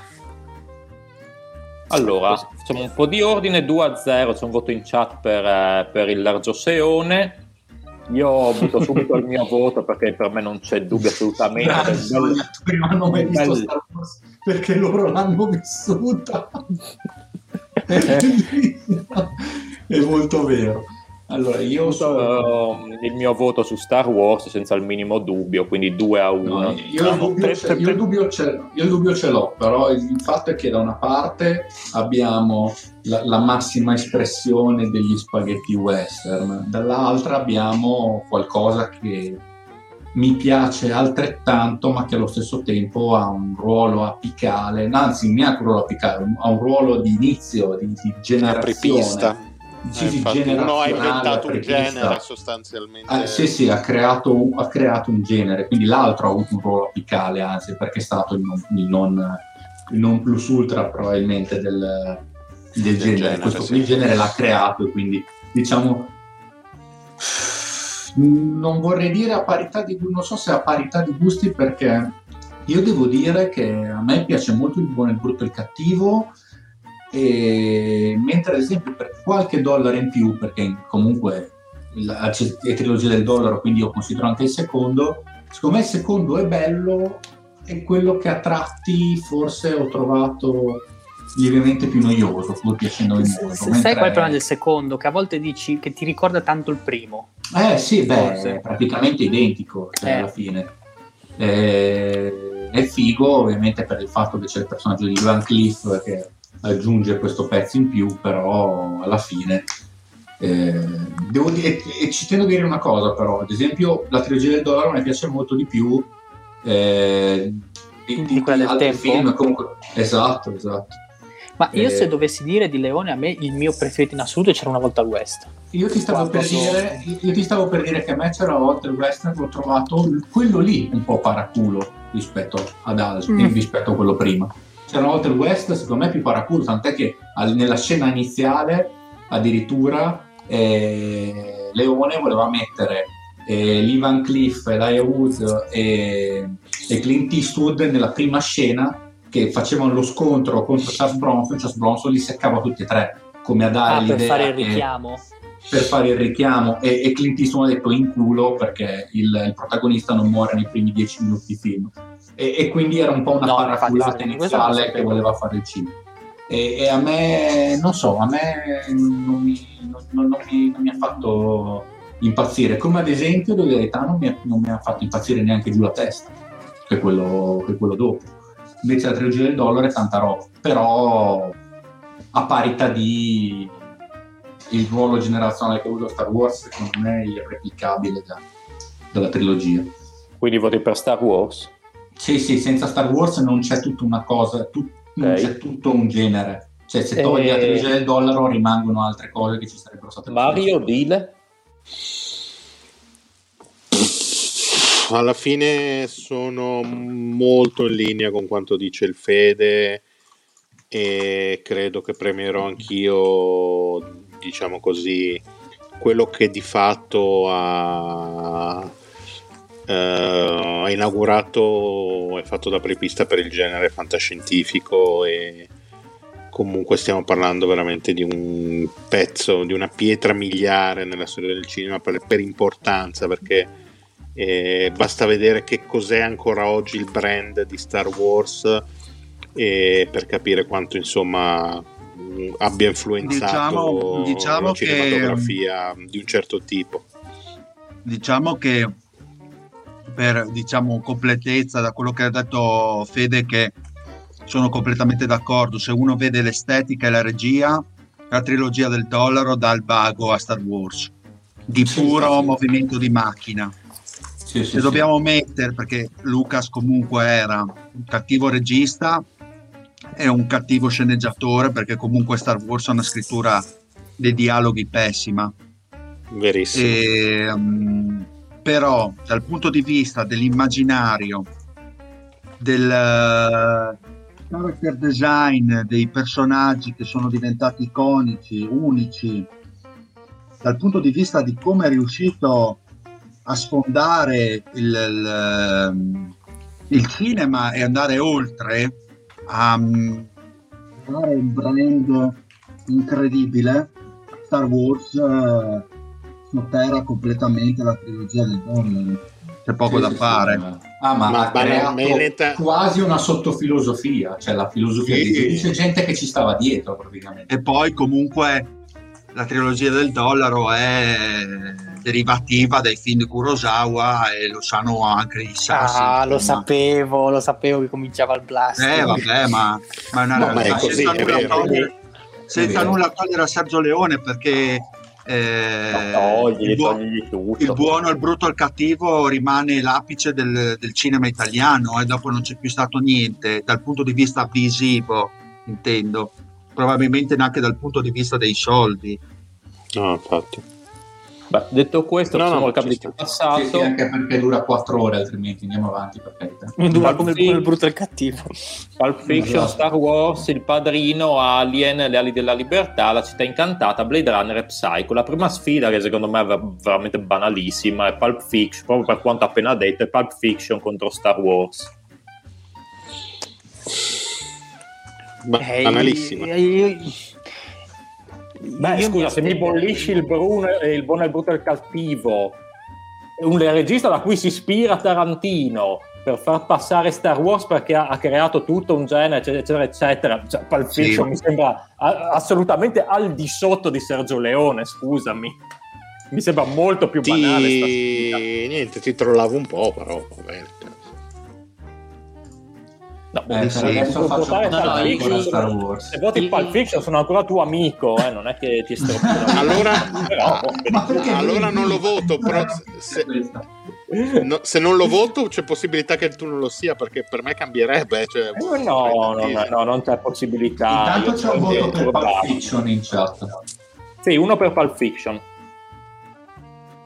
Star Wars. Io, io, io, mi, io, mi, astengo per il motivo per cui non conoscendo appunto nulla di Star Wars non ho materiale. No, anche perché banalmente, no, come no, detto, secondo me non è, non è, la massima espressione di Tarantino, quindi comunque il discorso che abbiamo fatto su Star Wars no, è fresco e lì. Vota l'altro, cioè tu votare l'altro, Fede? Mica è un, è un consiglio che dai tu, ovvio, se uno non l'hai visto non puoi consigliare. No, beh, chiaro, no, ma anche perché sta benissimo cos'è.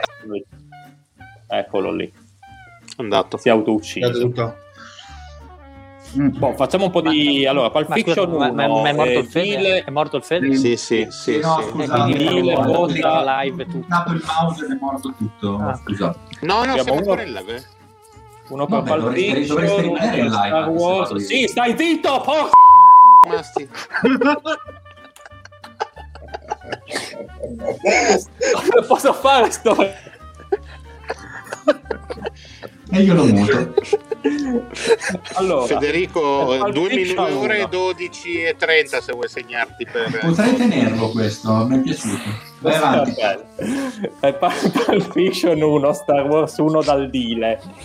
Eh, Fede, Mario, Lorenzo, beh, Star, Lorenzo, Wars, no, Star, Star, Wars, Star Wars, Star Wars, dai andiamo via agili, Star Wars per me. Bene, andiamo con il padrino e Alien allora. Ah, me, io vado agile anche di qua, per me il padrino. Padrino, padrino, ah, padrino okay. 1 e 2, eh, perché noi abbiamo sempre detto trilogia, ma per me è una, eh, è una coppia sì, sì, Ci sta, ci sì, sta, no, perché il terzo è di grande livello inferiore, poi di grandemente inferiore. Sì, credo tu intenda anche tu che è il terzo che non conta un cazzo. Sì, hanno citato il padrino 1 e 2, il terzo non è mai stato allora citato. Quindi... Allora, allora darò, darò, Darò il mio voto ad Alien, ma voto della bandiera perché sono convinto okay. che è un merito passare al padrino. Stile. Ah, per me c'è poca scelta. Alien. Alien, anch'io dico Alien e passa Alien. ah, ok, perfetto, abbiamo bollito il padrino. Cioè, come il Maravic. Eh, è arrivato un voto Alien. dopo un voto post. Un voto post ah. del padrino. Oh, ah, ok, 3 a 3 allora, sì, tra eh, allora, fai, quindi... fai, una domanda a chi ha fatto più assist nel 77. no, però scusa, ma quindi il voto della bandiera del Mario vale ancora, non può cambiare. No, è qualcosa che, visto che non ci sono altri voti, mi sembra, facciamo che il voto del pubblico vale doppio, quindi passa il padrino nel, nella parità. Ottimo. E, Mamma mia. Ok. Poi il c'è la, le ali della libertà Siamo... contro la città incantata. Ma eh, le ali della libertà. Dubbi, scusate, ma la libertà. Ma ali della libertà anche per me non lo voglio più vedere la città incantata in questo tabellone. Ok. Ha, ha già quindi... fatto troppa strada. Tre voti per le ali della libertà, non vedo altri voti, anche se io il D le votassimo per l'altro avrebbe 3 a 2, quindi passa alle ali della libertà. Vabbè, per curiosità voi cosa avreste fatto passare? Molto, molto... Ok, perfetto perché la, la libertà ha una palla tremenda. Va bene. Ultima, ultima, sfida di queste quarti di finale, Blade Runner contro Psycho. Andiamo a Lorenzo sempre, che l'unico film che ha visto è Psycho, come si capisce. What? No, a me, a me Blade Runner mette il latte al ginocchio, anche quello, è noioso, dai. Poi tutta la pioggia, eccetera. Psycho, anche se al posto di Psycho doveva esserci intrigo internazionale, però vabbè, lasciamo perdere. Abbiamo due voti in chat per Blade Runner, intanto, quindi 2 a 1. Ok, cose, eccetera, eccetera. Io, vabbè, voterò Psycho per quanto detto prima su Blade Runner, insomma abbastanza uh, beh, è meglio il gladiatore meglio il gladiatore se vogliamo prendere Ridley Scott. non, es- non, esageriamo. Lorenzo piacere. Un po' di decenza.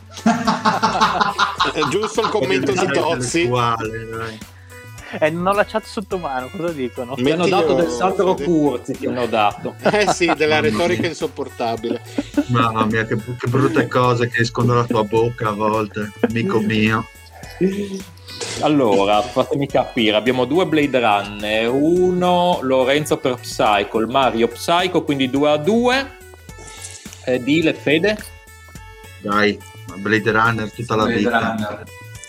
Ok, quindi Blade Runner 4 a 2, io non è che mi esprimo. Allora, quindi... quindi per queste ultime semifinali abbiamo, vabbè, abbiamo il, eh, il, ciclo di Star Wars contro Blade Runner e il padrino contro eh, le ali della libertà. Iniziamo da Star Wars contro Blade Runner. Vabbè, eh, io vado scontato visto qui... che... Sì, scontato, scontato. Per Secondo me, me è così scontato. No, vabbè, sì, per me è scontato, ma sempre c'è il fatto che non ho sì. parlato male fino adesso di Blade Runner, quindi Star Wars Uber Alles. Quindi 2 a 0 per Star Wars. No, è vero che ha creato anche lui una, in parte un genere, però per Star Wars è Star Wars su Blade Runner. Anche perché lo trovo più godibile, effettivamente è lento in alcune parti Blade Runner. C'è un voto per Blade Runner, 2 a 1. Dile, difendici tu. difendici Difendi. tu su Blade Runner. Beh, io difendo Blade Runner.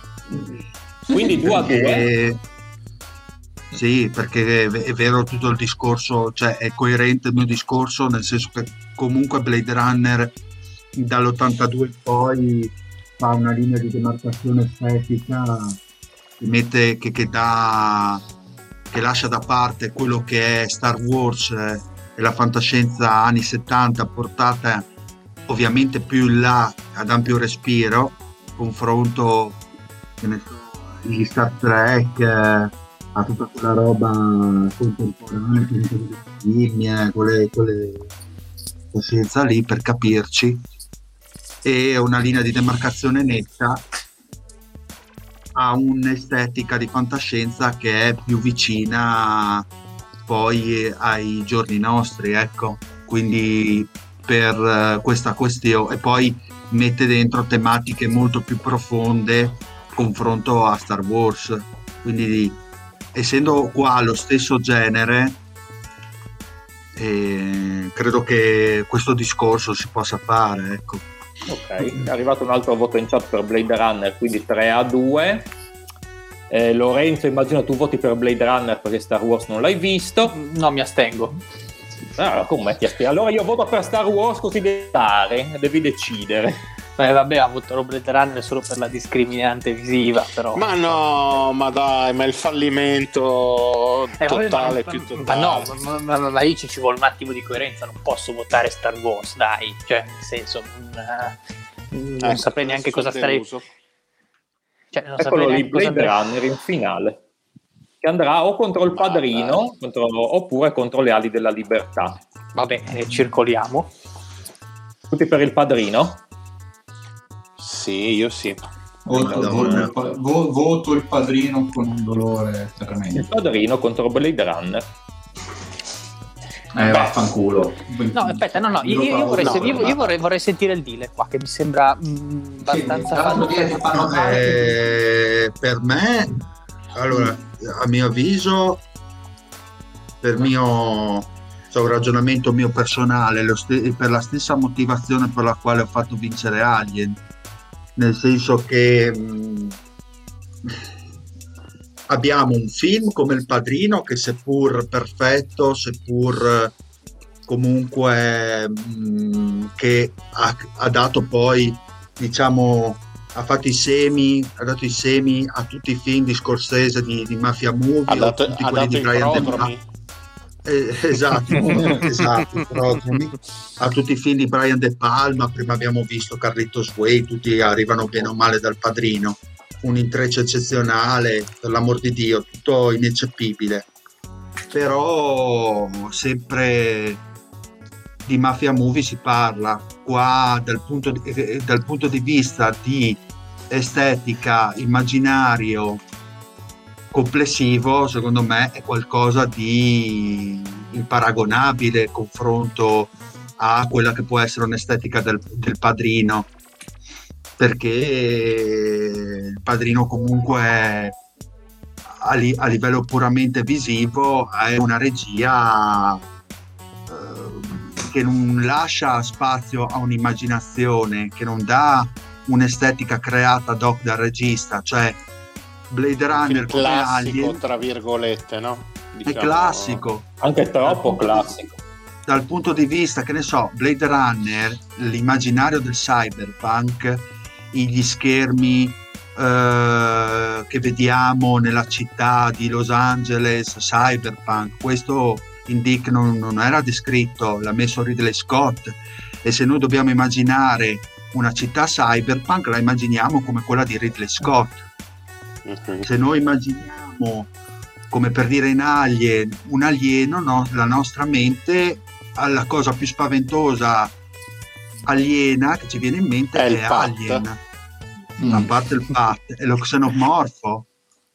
Quindi secondo me hanno talmente l'estetica, l- quello che vediamo c'è talmente al di sopra che è rimasta dentro di noi perché ha plasmato ciò che noi pensiamo quando eh, pensiamo, scusate il gioco di parole, a certe ambientazioni. Beh, però provo a fare l'avvocato del diavolo e che noi ce ne rendiamo meno conto perché siamo italiani, ma l'idea del mafioso, del tipo di società che in America e forse in tutto il resto del mondo hanno di, di quel tipo di mafia, viene dal padrino.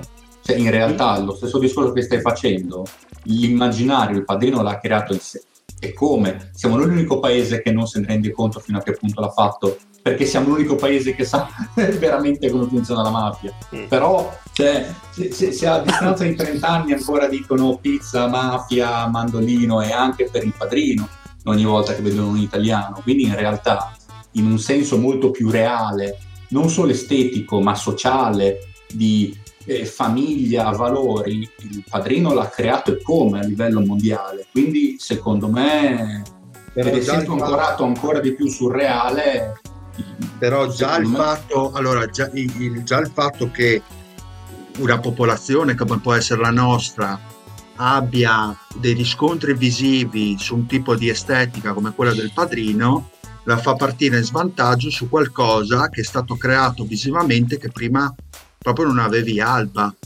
È un po' come il discorso che si è fatto prima di Star Wars. Cioè, prima di Star Wars c'era il pianeta delle scimmie al massimo, c'era Metropolis. Per dire, Blade Runner ha qualcosa di Metropolis a livello così di immaginario, ma lo porta oltre. Dopo non, non, c'è e non ci sarà più nient'altro. E questo ovviamente con rammarico lo dico, perché nel 2021 che noi non abbiamo ancora un immaginario oltre a quel tipo di film è una cosa abbastanza brutta, vuol dire che ci siamo che oltre non riusciamo a vedere a livello estetico. Cioè le astronavi di Blade Runner, la, la prima scena della, della, navicella di Deckard, di, della polizia che scende su Los Angeles, sui grattacieli, sempre con la pioggia, quel tipo di scena lì è quello che tu pensi quando pensi a una, una città cyberpunk. Infatti, tutto quello che è venuto dopo, soprattutto dal punto di vista del Giappone anche, è, è, tutto figlio di Blade Runner, che è una cosa incredibile. Se ci pensi, Otomo, così come Shiro, quindi Ghost in the Shell, Akira, tutte queste cose qua sono tutte figlie di Blade Runner dell'82, così come Alien uguale. Il padrino, cioè è un qualcosa che noi italiani, è vero, sono d'accordo completamente col discorso del fede, però noi italiani abbiamo questo riscontro. No, non Poi, voglio dirgli no, ha sempre, ragione quando sempre... hai detto che è descrittivo. Cioè, è vero che è più descrittivo, certo, però penso ci sia comunque un enorme valore in, eh, nel tipo o disvalore nel nostro caso nel tipo di immaginario che si è potuto creare a livello mondiale al punto che secondo me posso essere d'accordo Poi che posso... è, superiore per certi versi Blade Runner però a quel punto secondo me si può valutare anche la qualità filmica sì no vabbè il padrino la, la qualità è discussa. Poi secondo me certe cose sono esageratamente caricaturali da un certo punto di vista nel padrino certo, perché. È, ve- è vero che comunque è un film di mafia che è molto vicino alla mafia reale, però certe cose sono filtrate, rimasticate comunque da, da un americano, non da, da, un italiano. Da un certo Quindi. punto di vista certi film, per finire, che ne so, che tipo Gomorra, sebbene sia assolutamente caricaturale anche quello, probabilmente è molto più vicino a confronto al padrino per dire. Mm-hmm. Mi sembra che il deal voti per Blade Runner, quindi. Eh, allora, il mio voto invece per il padrino penso sia abbastanza scontato per quanto ho detto su Blade Runner nei turni precedenti. Sono molto curioso di sapere il Pat invece cosa ne pensa. No, ma il Fede è il padrino, quindi? Io, io il padrino, anche perché lo quindi ritengo siamo... un film che mi è piaciuto di più vedere comunque quando secondo me il dislivello non è così gigantesco io consiglierei di vedere anche il padrino perché non è proprio un grande film e comunque ha, ha, valore quasi storico, ha valore filosofico, come dice giustamente, come è stato scritto, come ha ragione anche il deal, ha creato un'estetica, però per certi versi se, se vuoi avere, è, è, diventato quasi il valore di documentari, perché se vuoi vedere perché nel mondo c'è questa immagine del, del mafioso e, di, e di, di, di come si rapporta, si relaziona l'italo-americano, ti vai a vedere il padrino. Quindi 2 a 2, perché c'è il voto della chat. Lorenzo io vado con Blade Runner. No, vabbè, no. Sì. No. padrino, padrino, padrino. Il padrino, quindi 3 a 2. Visto le mie venute. ah, c'è un voto di chat 4 a 2, il padrino. All'ultimo è arrivato il voto per il padrino. Quindi a questo Bravo. punto vince il padrino con... Tu Paco, scusa, tu cosa avresti... Secondo me il padrino doveva fermarsi ad Alien. Uh, stega. Mm. Beh, beh, l'ha detto, l'ha detto. Non, ha, non, ha, non ha, niente di, di, di, particolarmente interessante a livello di storia, di invenzione. La storia di un mafioso, basta. Alien ha molta più inventiva, così come Blade Runner meno, in verità, di Alien. Però tocca dei temi che secondo me sono, almeno per me, più importanti rispetto al semplice tema del padrino, di cui non me ne frega assolutamente un cazzo belli tutti e due, però Blade Runner è un film secondo me più da vedere, non dico più bello, perché non è quello quel discorso di questa, sì, sì, questa sfida, è secondo me più da vedere per certi versi. Ma comunque Il Padrino diciamo che è il film da vedere prima di bollirsi in assoluto. Ma prima di lasciarci vediamo quali sono stati i registi più votati. Al primo posto c'è Tarantino, come avrete potuto capire, votatissimo. Al secondo Scorsese, al terzo Francis Ford Coppola, al quarto Ridley Scott, al quinto il nostro amico Lergio Seone e quindi insomma mi sembra... Al sesto c'è David Fincher, settimo Stanley Kubrick che non è stato eh, messo in lista con nessun film perché tutti hanno votato film, film diversi di Stanley Kubrick, quindi stessa cosa per Christopher Nolan, tantissimi hanno votato Christopher mm. Nolan ma tanti film diversi. Grandissimo. Eh, idem per i Cohen e al decimo posto Alfred Hitchcock chiude la classifica. Cosa ne pensate? Un po' strana? Di Secondo me ce n'è solo uno che manca, o meglio, forse no, però che non ci sia, che non ci sia De Palma in mezzo a questi un po'... Poco votato De Palma ti dirò rispetto ad altri. Eh, no, ma capisci, cioè, infatti c'è Meno votato di Miyazaki per esempio. Per curiosità Pat, qualcuno ha messo Scarface? Scarface, io l'ho messo mi sa. Io l'ho messo. A me, a me Scarface due, due, pa- due persone, non tantissimo. L'ho messo io Scarface. Scarface Niente Spielberg, eh, però, com'è, com'è, com'è sta Niente storia? Spielberg. Boh, Spielberg non è stato votato. Però in effetti se devi scegliere un film... Uno o due dici... poche proprio, non so. Eh, cioè, sarebbe anche difficile da trovare. Magari come... come, eh, come arriva diciamo che Orso West. Vabbè, dillo che volevi quarto potere, dillo che volevi quarto potere. Ma bah, no, no. Mi fa piacere che ci sia Nolan in classifica, pensavo di no, ma sono contento. Io l'avevo citato. Ovviamente. Nolan tanto apprezzato, forse perché è un regista recente. Io ho messo The Prestige. Inception, The Prestige Mario. The Prestige, no dai, beh, sì, sì, sì, Eh, ne hanno citati un po' di Nolan. Bello, Memento avrebbe meritato anche quello. Vabbè, direi che possiamo però andare con i saluti perché siamo andati un po' lunghi. un bel format questo e tornerà presto. Abbiamo anche la versione con i libri e in futuro chissà faremo anche qualcos'altro. Quindi rimanete sintonizzati. Bravo, sono d'accordo con Show Caruso. Quarto potere una palla tremenda. Eh, sì, sì, sì. bisogna dire la verità. Ma... Beh, vedo, vedo, che in chat citavano anche Wes Anderson che... Ha rotto i coglioni Orson Welles, ha rotto i coglioni. Ho detto Wes Anderson io però. Piuttosto mi vedo Charlie Chaplin di Orson Welles. Vabbè, Beh, allora. prego, vai pure ah, eh, sei, un sei, un po', in ritardo per dirglielo purtroppo. Bene, bene, allora saluto il mio amico Lorenzo. Buonasera, buonasera, a tutti, mi scuso per quest'ultima parte a webcam chiusa, ma ho dovuto fare con mezzi alternativi perché internet mi ha abbandonato e mi scuso anche con i Die Hard fan che volevo sottolineare che quella del gladiatore era semplicemente una trollata per cui non prendetevela e non venitemi a suonare ma avevi ragione la strabibbia a proposito di strabibbia un saluto al Fede bella rega alla prossima il mattatore di questa serata con i suoi, insomma, le sue classifiche, i suoi torneini, l'uomo dei gelatelli. Ciao Pat. Ciao, alla prossima tra l'altro vi ricordo che si continuerà la parte di basket che non interessa a nessuno ci sarà la, il torneino dei libri.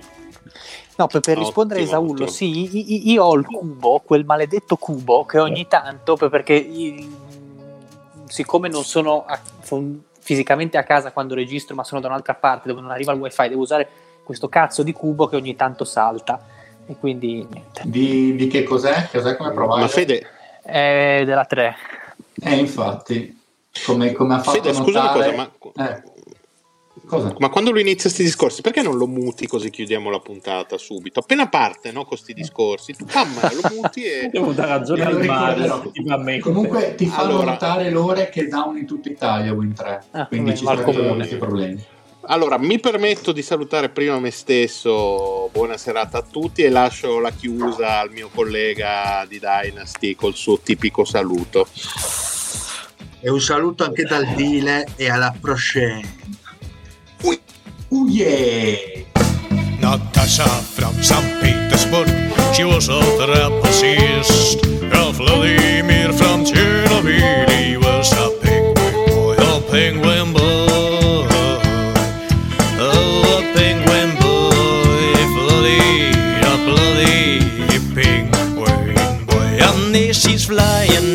lights and he's dying for her lips.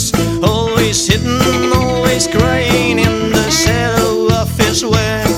Just trapped in this body. Natasha never look at me, but this night I've got a blame. There's nothing that could fade. Just trapped in this body.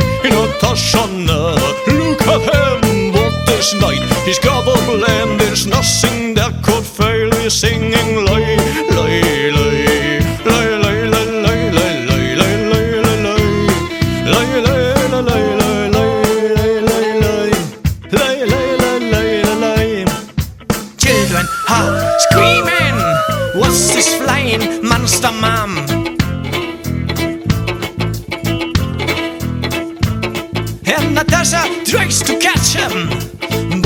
his are too short. Love.